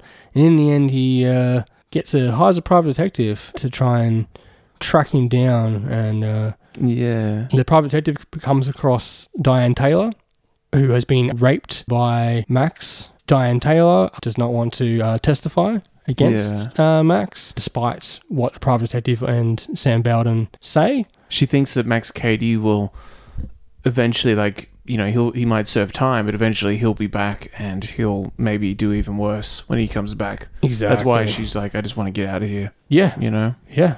Sam Bowden hires three men to go beat up Max Caddy. Caddy? Cady. Okay. to beat up Max Cady and coerce him to leave the town. Uh, but this plan does not go so well, and Max gets the better of all three of them. Max Cady, uh, lawyer, vows to have Sam Bowden disbarred. And so, with the help of the police, devises his plan. So while he's going to have to head off to Atlanta to, you know, talk to the uh, civics or whatever it's the uh, yeah. counsel to prove that he's an upstanding lawyer. He's going to trick Max and lure him to their boat on Cape Fear, where he will think that his wife and daughter are alone. Yeah. And, tha- and that's one of the things that, you know, is worth mentioning. You know, Yeah. so Gregory Peck is a lawyer Mm-hmm. doing some shifty stuff to protect his family, but Max Cady is hiring lawyers as well. And Yeah. he's lawyering up, and, you know, this was the first time I had seen this film. I- Was it the first time you had seen this movie as well? Yes. And what, correct. what did you think of it? I loved it. Yeah. Yeah? I really Oh, liked awesome. it. Yeah. Uh, how about you? Me too. Me too. Yeah, cool. I really enjoyed it, and and, and similar to Night of the Hunter, way more risque and Mm-hmm. unnerving and creepy than I thought it would be. Especially with some of the like the film has a lot of allusions to violence, not violent scenes per se. There's a little bit, but it's more like what, especially Robert Mitchum's character. Yeah. Uh, Like again, he's playing this wild villain, but it's what he talks about doing. Mm-hmm. It's really fucked up. Oh my and, god. and it yeah. took me by surprise for the time period the film was released in. I mean, right from the start. I mean, you know, he's obviously served his eight-year prison sentence for rape. Yeah. So he's already established a bit of a piece of shit. Oh, absolutely. Um, that's one thing that is different from the 1991 version is Yeah. that Sam Bowden interrupts Max from attacking a victim and then testifies against him, while in the 1991 version, Hmm. he is the lawyer who represents him, He's defending him, defending him. Yes, Hmm. and he kind of knowingly Hide- omits Exactly. evidence that that could have worked in his favor. exactly. But he knows he did do it in the 91 one.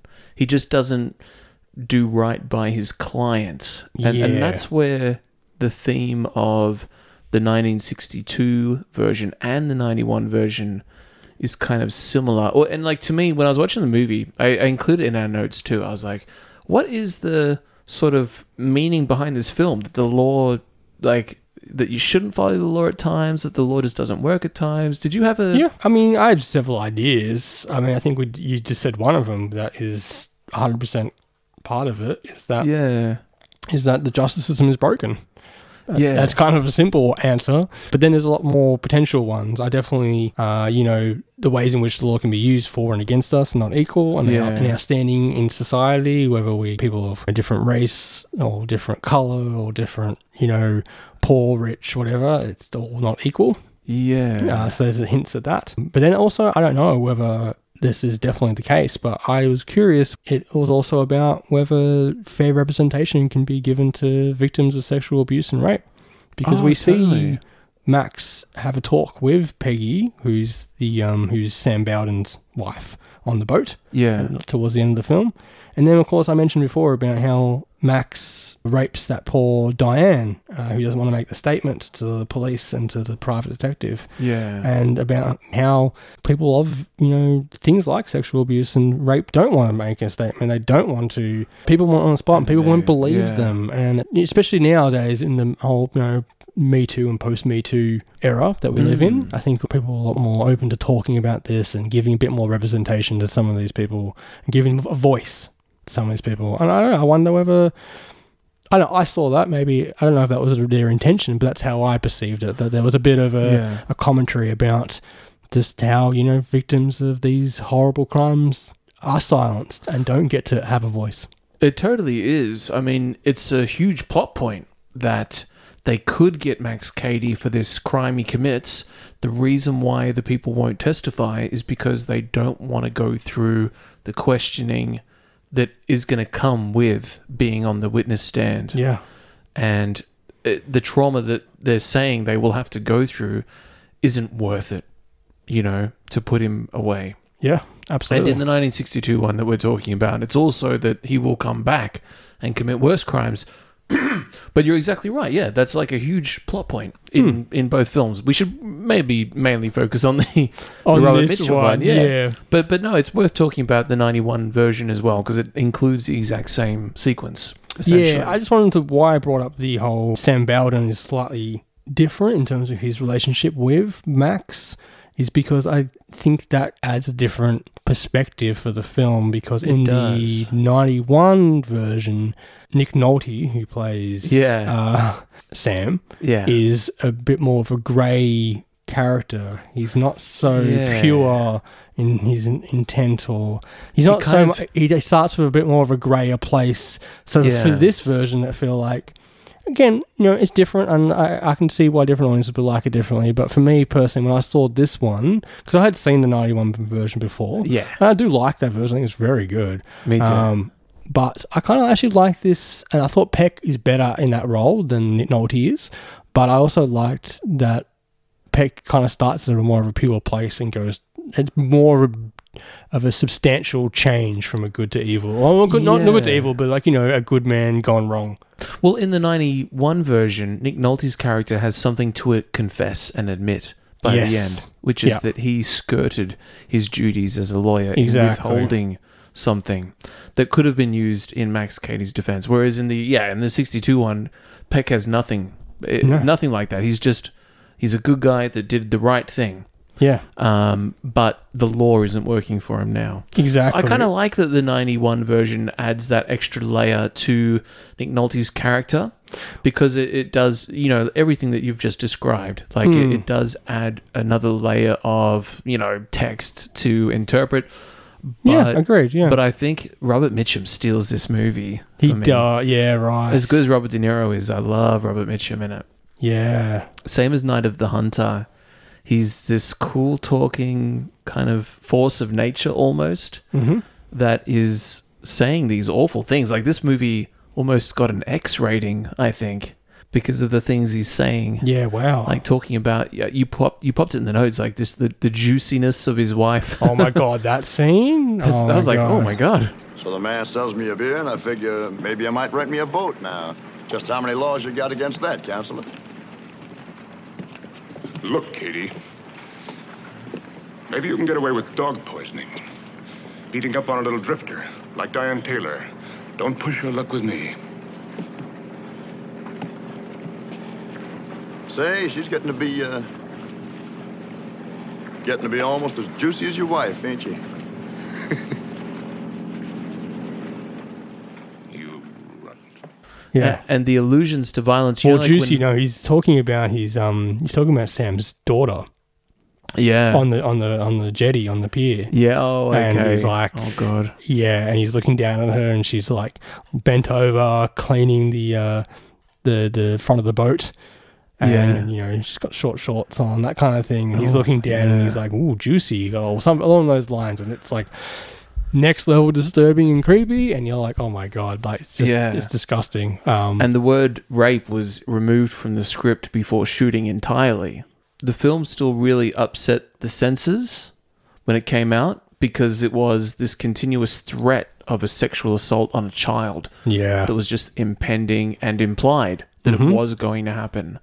So I think to get around the British censors, because, you know, Britain at the time had way more, you know, censorship going on right. um, especially like later with their whole video nasty thing that they did. But um, they required a, a good, a decent edit and deleting of certain bits in this film to get through the British Yeah, censors. wow. Still got an X rating at the time through the British rating system. Yeah. Crazy Yeah. though. Like uh, same for like Night of the Hunter talking about how it's it holds up and also just that it took me by surprise in the content of it because you watch these older films and you don't expect that you're going to get allusions to like when Gregory Peck and Robert Mitchum are sitting down and Peck offers him the you know the cash to leave mm-hmm. and he figures out that it would be oh if I was in jail for 10 years and you're offering me 10,000 and you know daily that's the that's the minimum wage you know I love that bit Yeah, yeah. that he just he just sort of stooges him on the maths. But but then but then Robert Mitchum's character talks about what he did. Like he gives an example of here's what I do to people, and he gives the example of the previous wife that he had. I think. Let's go back to talking about values. The value of a family. You probably didn't even know I had a family, did you? One wife and one kid. That's what I had when you sent me up. She dumped me. Never even visited.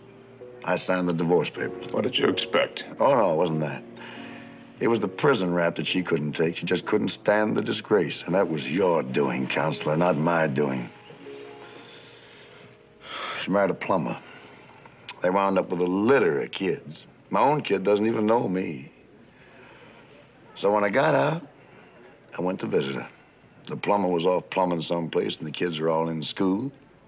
She picked up a poker, tried to hit me over the head with it. And I took it away from her and calmed her down. She crawled in the car.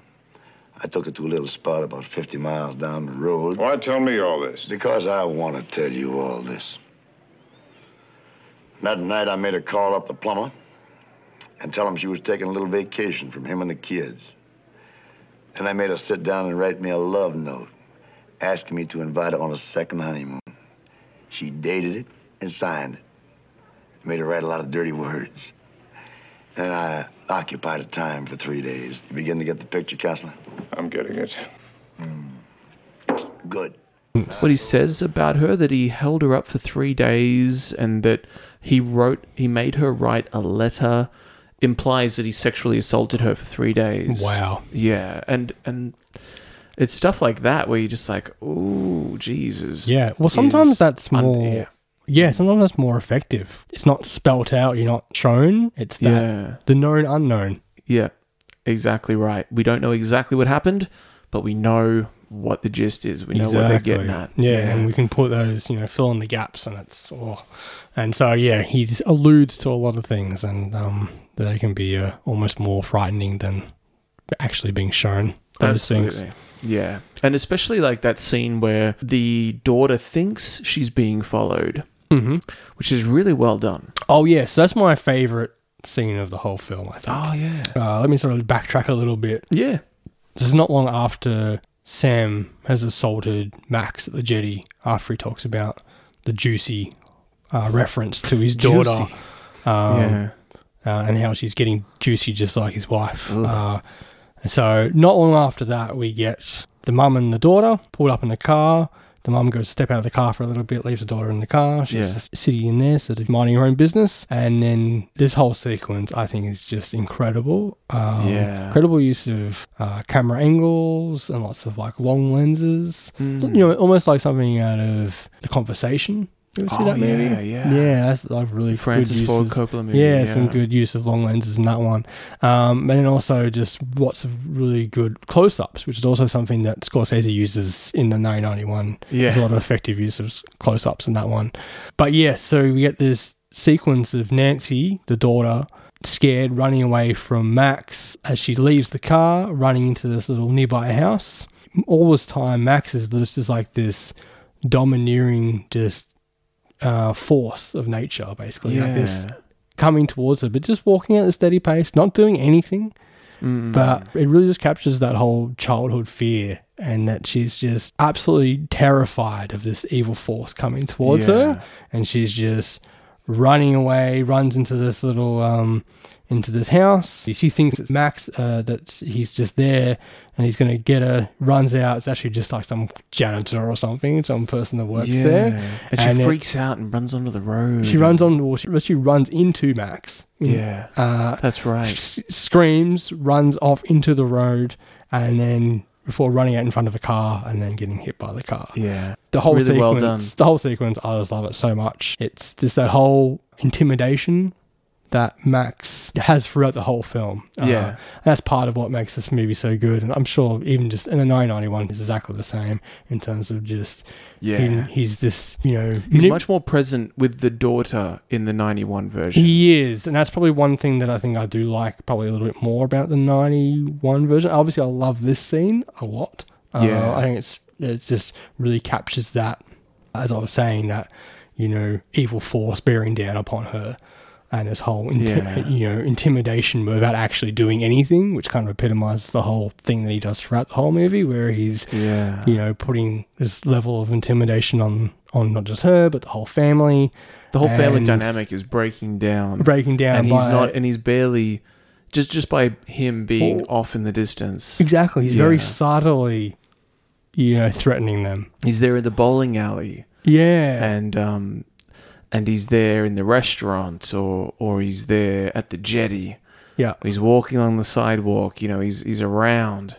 It's sort of it's it is very similar i- in Night of the Hunter how he's Hmm. sort of like a force that's seeming to be anywhere at any time. He, he has no problem getting places. Yep. uh, similar in that sense. But in this one, yeah, in, in this version, I love just Robert Mitchum's whole fashion sense and his Oh, whole yeah, okay. demeanor. Yes. And his Me too. his personality as an actor really suits that role. oh my god. It's yeah. it's just perfect. yeah. Um, just oh, it made me like start googling the type of shirts that he's wearing and all that kind of thing. Like I want his hat, you know. yeah.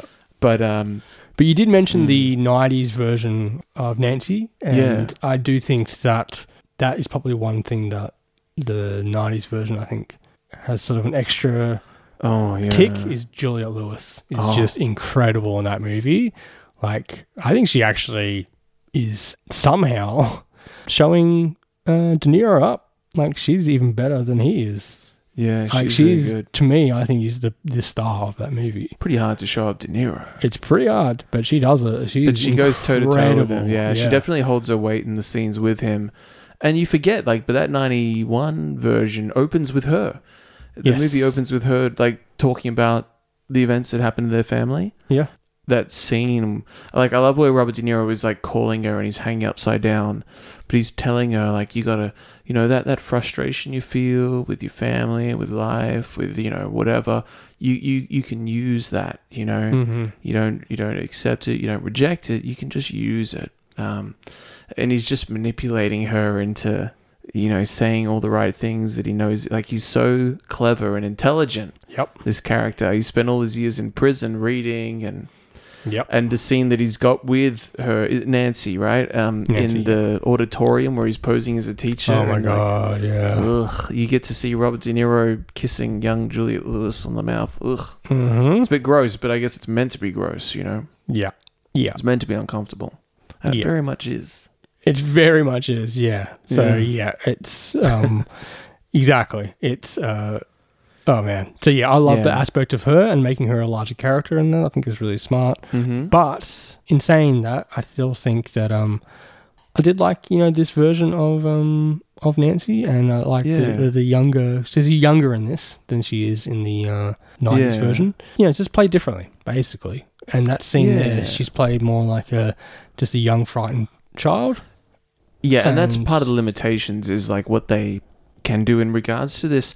Like we, we've sort of danced around this a bit, but we should talk about it. Like the Hayes Code, Yeah, true. Yeah. uh, because Night of the Hunter sort of had to fit in with this sort of like code of conduct. You know, like you know, we got ratings systems, and you know, you've got like the Motion Picture Association of America these days that will sort of you know people make a film and they don't always put in what they want to put in for fear of getting a certain rating because if you get a certain rating Yep. you don't get distribution well back in the what between the 1930s and the 1960s there was the Hayes Code which was essentially like guidelines imposed upon filmmakers to include what you know other people thought were you know good values or Yeah. just not to put in things that were you know um, against what they called this thing the Hayes Code. So Cape Fear was instrumental in kind of upending this code, right? Mm-hmm. In terms of what it was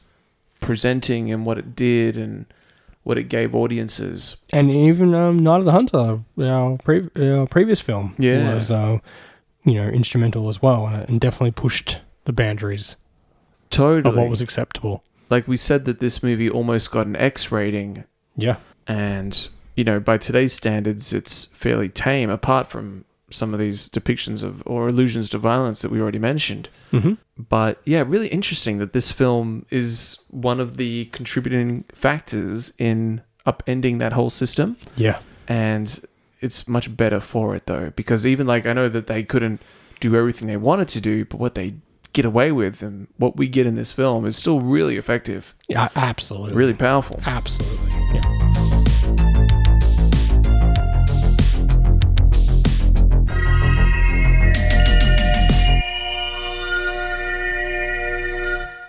So I talked earlier about how much of this great intimidating force that Max uh, Mitchum was. I also loved how much Robert Mitchum just has this really great threatening aura in this film. yeah Obviously, in Night of the Hunter, he's also very much a lot of these things. In this as well, I, I just loved his his voice and his smile, and especially in some scenes like that one where he was talking with the waitress at the bowling alley, uh, and he asks her oh yeah what the what the if the ring that she has on her finger meant anything. Obviously, it Yeah. was a wedding ring, so it does mean something. And then he goes, "Well, does this mean anything?" and puts a twenty dollar note in her hand Yeah. and it's just this real sleazy, creepy. Oh, it's just unnerving. Here you go. You're kind of fast on your feet, ain't you? No, you have to be around here.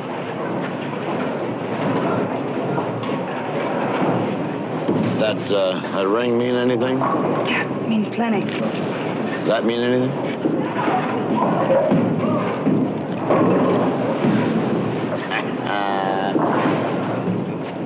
Yeah. Yeah, he's a real piece of work. yeah, isn't he?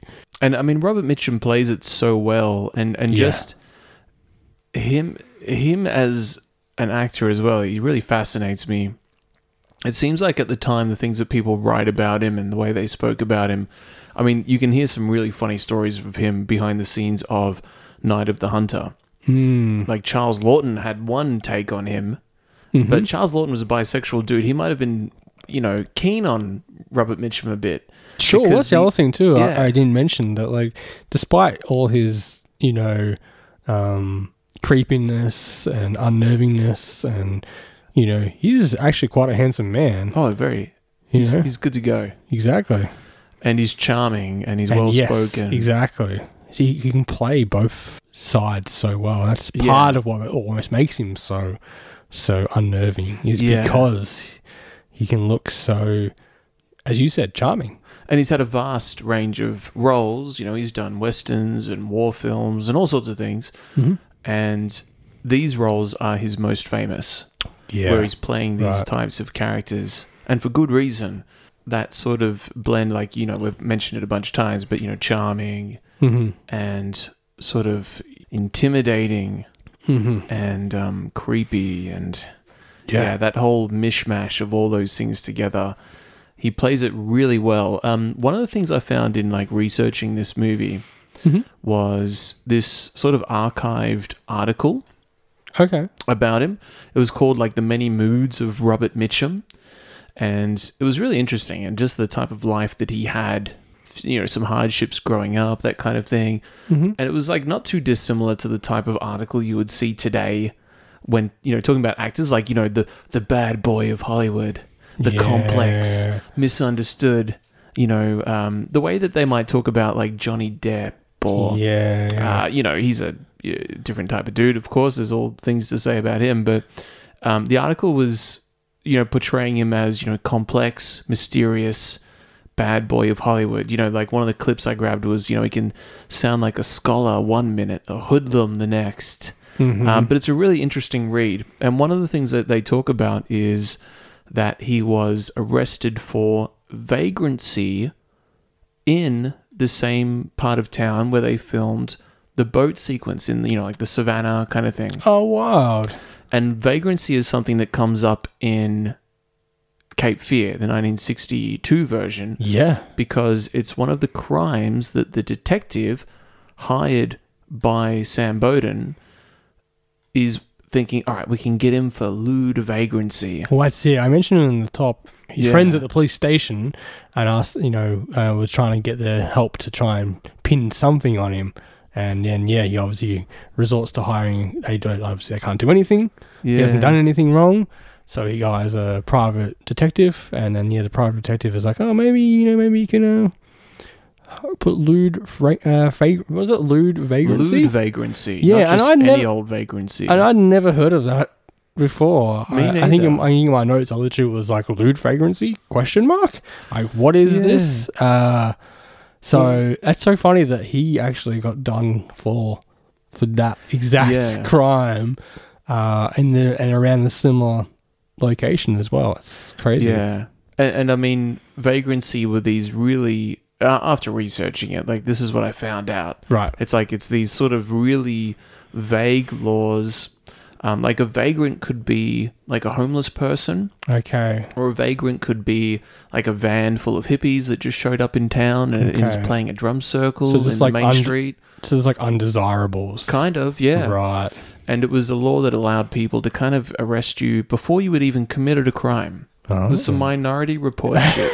yeah. Exactly. That's what I was thinking. Yeah. Yeah. And, Wow. And it's uh, apparently something that Robert Mitchum was arrested for. So he might have been like, you know, smoking pot um, as a teenager and hanging out and just being maybe a bit of a local degenerate. Yeah. And he got picked up for lewd, for not lewd, but just for vagrancy. And apparently he was popped on a chain gang that he escaped from. wow. Um, so I really recommend this article, The Many Moods of Robert Mitchum. I'll include a link to it in our episode description. Oh, I'm gonna read this myself. Yeah, and thank it's you. um, it's just really interesting. It has has all these nice, like, interesting kind of points that it mentions about him, um, and just like his perspective or his perceived persona or percep- perspective on well, there's a lot of things. acting I- and all that. Yeah, Exactly, there's a lot of things I read about him um, in terms of Yeah, you know, and so you know, and some of them were conflicting in terms of how actually Absolutely. things things actually Yes. happened. Yeah. Um, but yeah, he definitely seems like a very interesting character. You mentioned pot smoking; he seemed like he was a very prevalent uh, pot smoker, Oh. not, not just his- in his childhood, but for the rest of his life. just the Uh, shit he got up to. If if you just look up the shit, just Google this. The shit Robert Mitchum got up to on on the set of Night of the Hunter, and you'll it'll it's hilarious. Yeah, you know? right. Yeah, But that's why it's so interesting that Charles Lawton would come out saying he was a you know soft-spoken guy and he really was you know taken with him quite a bit. Mm-hmm. And I think that is uh, you know one of the things in the article that one of the lines from it that I thought was great that I kind of highlighted was just um, that they referred to him and his philosophy as like bitter and cynical and, you know, a veneer of toughness which armors a sensitive nonconformist, you know, Yeah. whose psychic wounds still ache. It's like, oh, okay. Um, quite like the puff piece on him as That, this that sounds like mysterious It, yeah. bad boy, but it would fit in with these different accounts you've got of him Yeah. being, you know, uh, quite rough around the edges at times, but then also capable of, um, you know, quite a bit of sensitivity as well. Um, Well, so yeah, it's, he I'm was one of fascinated by those- him as an actor. Yeah, And I think in the acting world, from from what I've uh, read, and obviously limited, and I, was, I haven't read this, but uh, the small amount I have read is it sounds like he was a bit of respected, but then also disliked by certain people as well Yeah. because he uh, his attitude was less. He took acting. Uh, it's funny because he took acting obviously seriously, but then he didn't at the same time yeah. he kind of uh, approached it very like, oh, you know, you, anyone can be an actor kind of thing. Like Reminds you me of just, like you, just- you just, Harrison Ford you just almost. be, you know, you was- you just, Yeah. you know, uh, you just show up uh, and just do it, and uh, and people kind of, you know, were justifiably a little upset by his dismissal of their craft but then yeah at the same time he also was respected by people like obviously Kate Fear Gregory Peck was like yeah. we need to get him and really put in the work. From what I heard was there's multiple stories of why he got it. Like one because he offered him the part, and then Robert Mitchum saw the potential in the part. Yeah. Uh, but then also the other one was I heard was he bought him a carton of bourbon, and Robert Mitchum was like, "All right, fine, I'll do it." The other person they considered was Marlon Brando yeah. for the role at first, but then literally once Robert Mitchum came onto the scene, Gregory Peck was just like, "No, Robert Mitchum, he- Yeah. he's the guy." I couldn't imagine Marlon Brando doing this as well. And Marlon Brando, funnily enough, is one of the people they compare him to Yeah, in terms of you know his range, his ability as an actor, and you know like Marlon Brando was sort of one of the first actors doing that whole method sort of thing. yes. So like I've referenced this before, and like you watch Streetcar Named Desire, and his acting style stands above the others in that film, Mm-hmm. like by miles. And it's kind of same for this film. You can see that Robert Mitchum is doing something different than what Gregory Peck is doing, Yeah. and his style of acting But then- stands out against what yeah the others are doing. Yeah, totally, totally. Yeah, but at the same time, there's a few moments, but for the most part, I don't think the other performances in this are too melodramatic. No, not at all. Uh, yes, he does stand above the rest, but uh, I thought Gregory Peck was fantastic in it too. me too, but and Gregory Peck is doing the whole thing like now. Look here, Buster. You know I'm gonna Yes, I'm gonna knock you. Uh, um, whereas Robert Mitchum is playing like a complete sociopath. yes, Um, totally, totally. But no, I, that article though is a good read in terms of if you want to know more about Robert Mitchum, especially hi the perception of him. The article was written in uh, 1962, just after Cape Fear came out. So Oh, it- wow. so it was like a promotional piece for him that references this whole being arrested for vagrancy, being on a, Cho- a Georgia road gang, you know, and escaping and all that sort of fun stuff. But I thought that was really interesting. Yeah, Yeah, no, thank you for bringing that up. And yeah, well, um, you're welcome. please, please make sure you put that in the uh, in the notes because Yeah, I will. uh, I'll I include it. also will be checking that out. One of my favorite scenes is that builds that real tension is when Gregory Peck's character, you know, like you were saying, he concocts this scheme to appear as if he is flying to Atlanta Mm-hmm. to kind of try to um, get Robert Mitchum to follow him, find out whether he's boarded the plane or not, and then track him down. Yeah. But the daughter and the wife are on this boat, Mhm. and it's that scene where somebody might be coming, and Oh the my whole film God, just yes, great it just scene, screeches yes. to a halt, and you just live in this tense moment, which I really loved.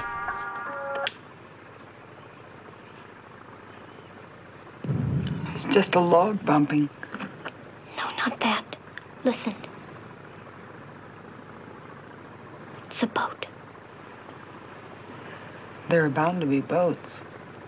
We didn't hear any last night. It's coming closer.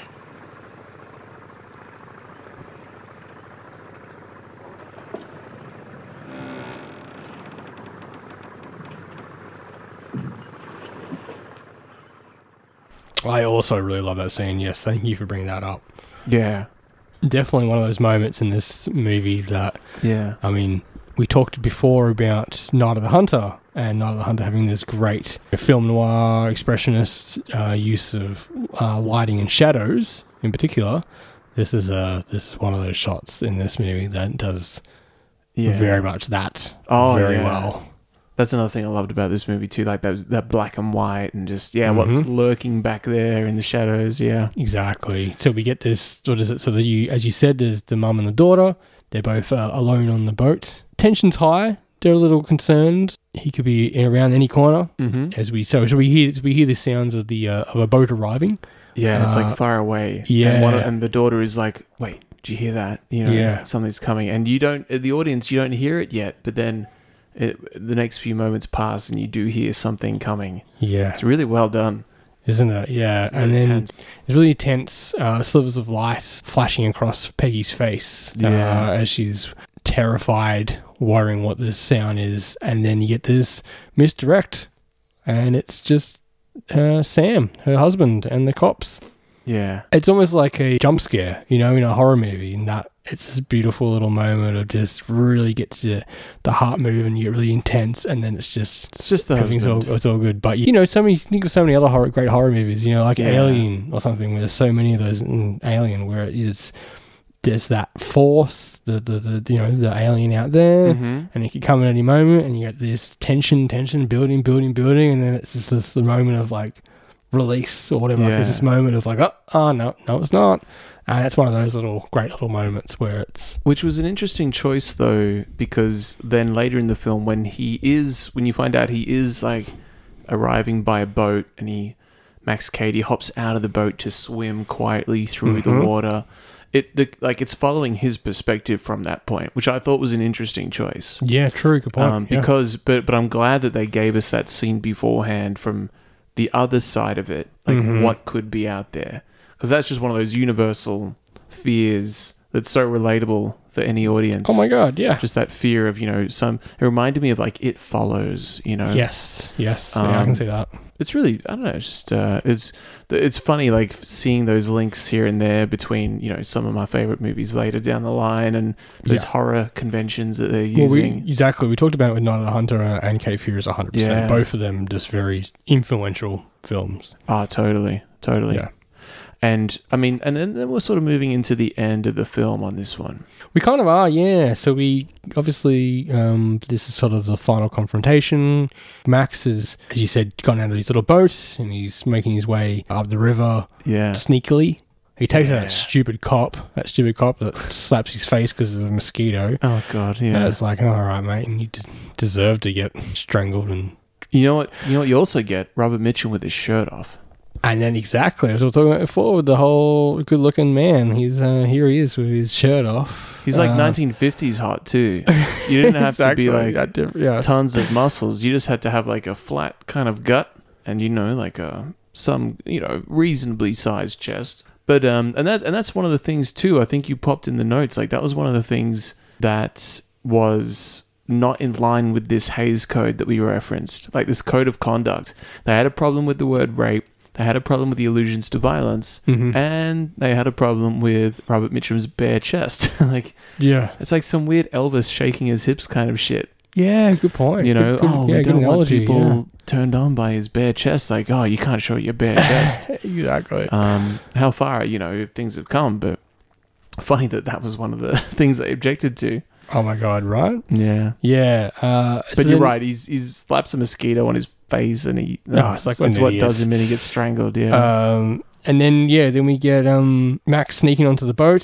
Hmm. There's a bit of a misdirect, so he obviously gets on the boat, and the husband who's been obviously not gone to Atlanta, and here he is. Yeah. Sam's actually there to, to protect the, the family, and he uh, goes onto the boat, and um, it's not Max the is- wife he's after. Exactly, it's the daughter. Yeah. but it is a very confrontational scene between the two of them, and Yeah, when they're like dancing, not dancing. Sorry, that's the wrong word. But they're skirting around this like a ping pong table. yes, it's a very Yeah. intense moment, And it's yeah. like at any moment he's gonna flip that thing over and yeah, Mm-hmm. he's gonna get a Yeah. And then yeah, then he goes off to where the daughter is at, and Yeah. uh, she has like a what do you call them? Like when you stoke the fire, like a little uh, um, like a maybe like a metal- poker. Yeah. Yep. She's got one of those, and he very easily disarms her. But again, going back to what I said before with that original scene, like she's just like intimidated by him. Yeah. He's this, you know, He's this a mo- boogeyman he's this again. monster. Yeah, Yeah. Exactly. Yeah. And so she just very easily like just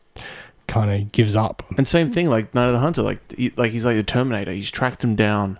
Yeah. You know, ah, it's so- Exactly. it's These so good. films, like, it's a very good pairing. Actually, I was very, Oh, very cool. impressed. I think Yeah. I think that this would actually make a very good uh, double feature. Oh, completely. Could you imagine both back to back on the big screen? I'd Oh, love to be yeah. able to do that one day. Oh my god, me too. And then yeah, so then we have uh, Sam. His uh, wife Peggy goes, "You need to go and protect our daughter Nancy." Mm-hmm. Uh, it's all been a ruse. He quickly runs off, gets there in time before uh, anything terrible happens, uh, and uh, they have a whole scuffle. Well, get into a fight, and then Max arms himself with his club, or is it, is it wood with a bit of a like a nail through Oh the end yeah, of it. it's a Uh, decent piece of wood. it sure is, and so and then Sam has lost his pistol in the uh, in the little bush there, and so we have this moment of Yeah, Max sort of stalking Sam as he's trying to retrieve his gun, and I really love the little ending where Mm. obviously I'm going to totally spoil. I'm spoiling everything here.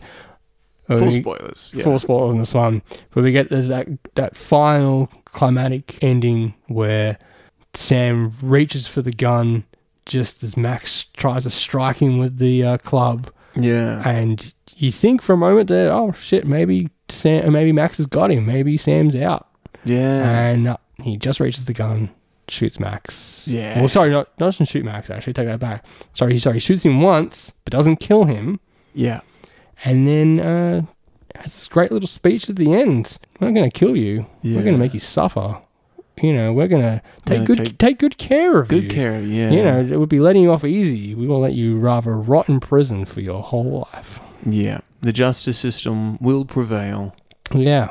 but you know Sam, he's gonna lose his bar license or whatever you call it, but he's gonna lose his uh, uh, career Mm-hmm. because they found out Max Cady had a lawyer too, and they they knew that he had hired goons to to get him. How how good though is that scene where Robert Mitchum beats up the goons that were there to beat him up underneath Oh, yeah. like the boardwalk or something. yeah. And even in the 91 version, that scene's awesome as well. Yes, It's of like course. In the counselor. ninety-one version, he's, he's actually there watching, Yeah, and he he is, gets yeah. CGO. Yeah, That's right. Yeah. Oh, and it's just the chains and everything. yeah. So good. Uh, but I love the. I was surprised a little bit by the anti-death is the way I read it. Uh, Hmm. obviously, it's obviously all about the justice system. Uh, maybe the justice system isn't completely broken or whatever. Yeah. Or justice was eventually served in the end. I, the way I read it was as a little bit of a anti-death sentence message. Yeah, totally. And and for me, it was also just like you know the hero moment Yes. where the, the there's a nice little bow on the end of the film where But- the justice system did prevail. yes. But and then it- also and we like uh, are a- going to abide by it. Yeah. But then, like a lot of movies, at least like a lot of you know modern action movies, for example, Yeah. would have not had that and would have had the hero Killing. killing the villain, Yeah, he'd and be dead by the end. that would have been that would have been it. That'd have been pretty good too. Yeah, but I kind of liked that they didn't do that. I liked that Yeah. he disarmed him and then went, you know what? No, Right in jail. yeah, it'd be better if you rolled away your whole life in in prison than uh, Yeah. take an easy way out. Whereas the 90s one, you've got Robert De Niro drowning on a boat speaking in tongues, Yes, which was fun. Yes. Well, that's the And, other um, thing too. The '90s yeah. one has a lot more uh, religious themes. Yeah. Um, there's a, he's De Niro's kind of painted more as a sort of demonic, like Hmm. Mm. Satan character. Like you talked about the scene with um, him kissing Nancy. It's very much him kind of persuading her, like she's Eve in the Garden of Eden. Oh, okay. I like that. Yeah. Yeah. Temptation. Exactly. Sin. Sinful behavior. So Thumb in he's- the mouth. Ugh. Exactly. So yeah. So he's very, he's very that kind of. It's a very. It's an interesting take. Um, Yeah. Again, I I am of two minds of which one's better, but I was surprised how much I really like this version, and I actually kind of I think it comes down to I really like Gregory Peck as Okay. the um Yeah. as, uh, as Sam Bowden. I think he works a lot more. He makes more sense to me as this lawyer type than um Nick Nolte. than yeah. Nick Nolte does in the '90s version for me. No, that's that's cool. Yeah. Greg Not Peck. to say I don't like McNulty and things, but just just- just didn't work as much for me in that in that role. Uh, the one thing that I liked was that Nick Nolte, his character, like I said before, he had something to own up to and to confess to. Mm-hmm. Um, and and in the '90s one, he was having an affair with his secretary that Max Cady rapes and, Mm-hmm. and assaults. Whereas I don't think that was happening in the '62 version. No. So there's there's more of a grey area um, with the '90s one, but but yeah, no, I hear what you're saying. I mean, it's Greg Peck. It's old Greg. It is. So, um, it is, and I don't know. I He's think, good. I think on- as I he's just said, before, awesome on screen. he he is hundred percent. Yeah, and Yeah. That, that's it for me. That works. And I I said before, just that whole visual representation of the whole, you know, Yeah. beware of the fighting monsters. You yourself don't become the monster. Ah, yes. That whole idea. I think Yes. that uh, it works extra for me. Be with um with this Sam Bowden because Totally. he comes from such a zero to hundred almost. He's he's more of a pure character that does get corrupted. Exactly. Yeah. In Yeah. Wanting to protect his family. No, I get you. I like that. Yeah. So that's I don't know. For me, that worked just a bit more as a. I think the metaphor worked a bit stronger in Totally. this than it did in the Yeah. 91. But then also, there's lots of things I like about the 90s one. So Me too. I love Yeah. that shot of Robert De Niro, like w- with a cigar with all those fireworks behind him, you know, all that Mhm. kind of thing. Good stuff. You know, both of them are really awesome. I mean, it's a Martin Scorsese remake, so it is. Yes. um, you gotta love it. And yeah, I mean, that's that's Cape Fear. it is K for you. Yes. Yeah. Yeah. Anything you want to touch on before we uh, wrap it up? Nah, I reckon I'm good. Okay. I was going to say one quick thing. Yeah. For many people, uh, especially of our age, 90s and 2000s, you know, TV watchers. Uh, oh yeah, yeah. The uh, I always think of when I think of Cave Fear, I think of The Simpsons and the Sideshow Bob episode. yeah. It's, it's so it's kind of funny when you ever Yeah. watch you watch Cape Fear, r- r- like you know, especially the '90s version. But uh, it's just yeah, it just how funny that. No, it's um, actually German. It's the Bart. The. exactly yeah. No, you're right. I yeah. mean, when so he's that's like, one thing. This movie had didn't have enough rakes in it. not not enough rakes in the face. That's one of the best jokes ever. Just the, uh, and uh, yeah, like him attached to the car. Oh, that's that's one of the best Simpsons episode ever. Isn't it? I It's love so when Homer good. busts in to Bart's room, like, "Hey Bart, I'm gonna cut you a slice of pizza." Uh, Hey Bart, you want to see my chainsaw and hockey mask? like, oh right, this the, the psychopath killer thing. Yes, and he tricks Sideshow Bob, and he stalls Sideshow Bob by daring him to sing the entire HMAS Pinafore score. or something. yeah, no, that's awesome. You're right though. Like, I think I know. Like my first exposure would be The Simpsons. I imagine yeah, a lot hundred of percent. people Yeah, is- as, The as a kid, that Simpsons. was my point of reference to Yeah. Cape Fear, yeah. and it wasn't until I watched the movie years later and I was like, "Oh, that's what that was Ah, about." yeah, and yeah. then you know, and again, I just watching this may reminded me of Yeah. of The Simpsons again, And it comes once again. full circle because the love and hate that we see on Sideshow Bob, well, L U V and H A, little, you know, symbol above the A. Yes. He's only got four fingers, so. But yeah, that, that that is referenced from, of course, Night of the Hunter is the Yeah. love and hate on the knuckles. Yeah, Yeah. exactly. So full circle, uh, which is awesome.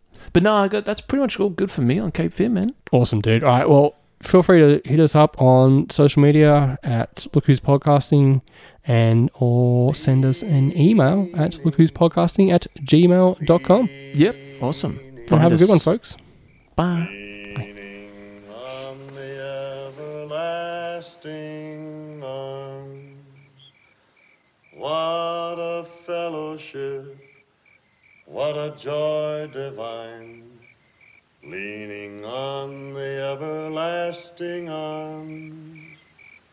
What a blessedness, what a peace is mine leaning on the everlasting arm.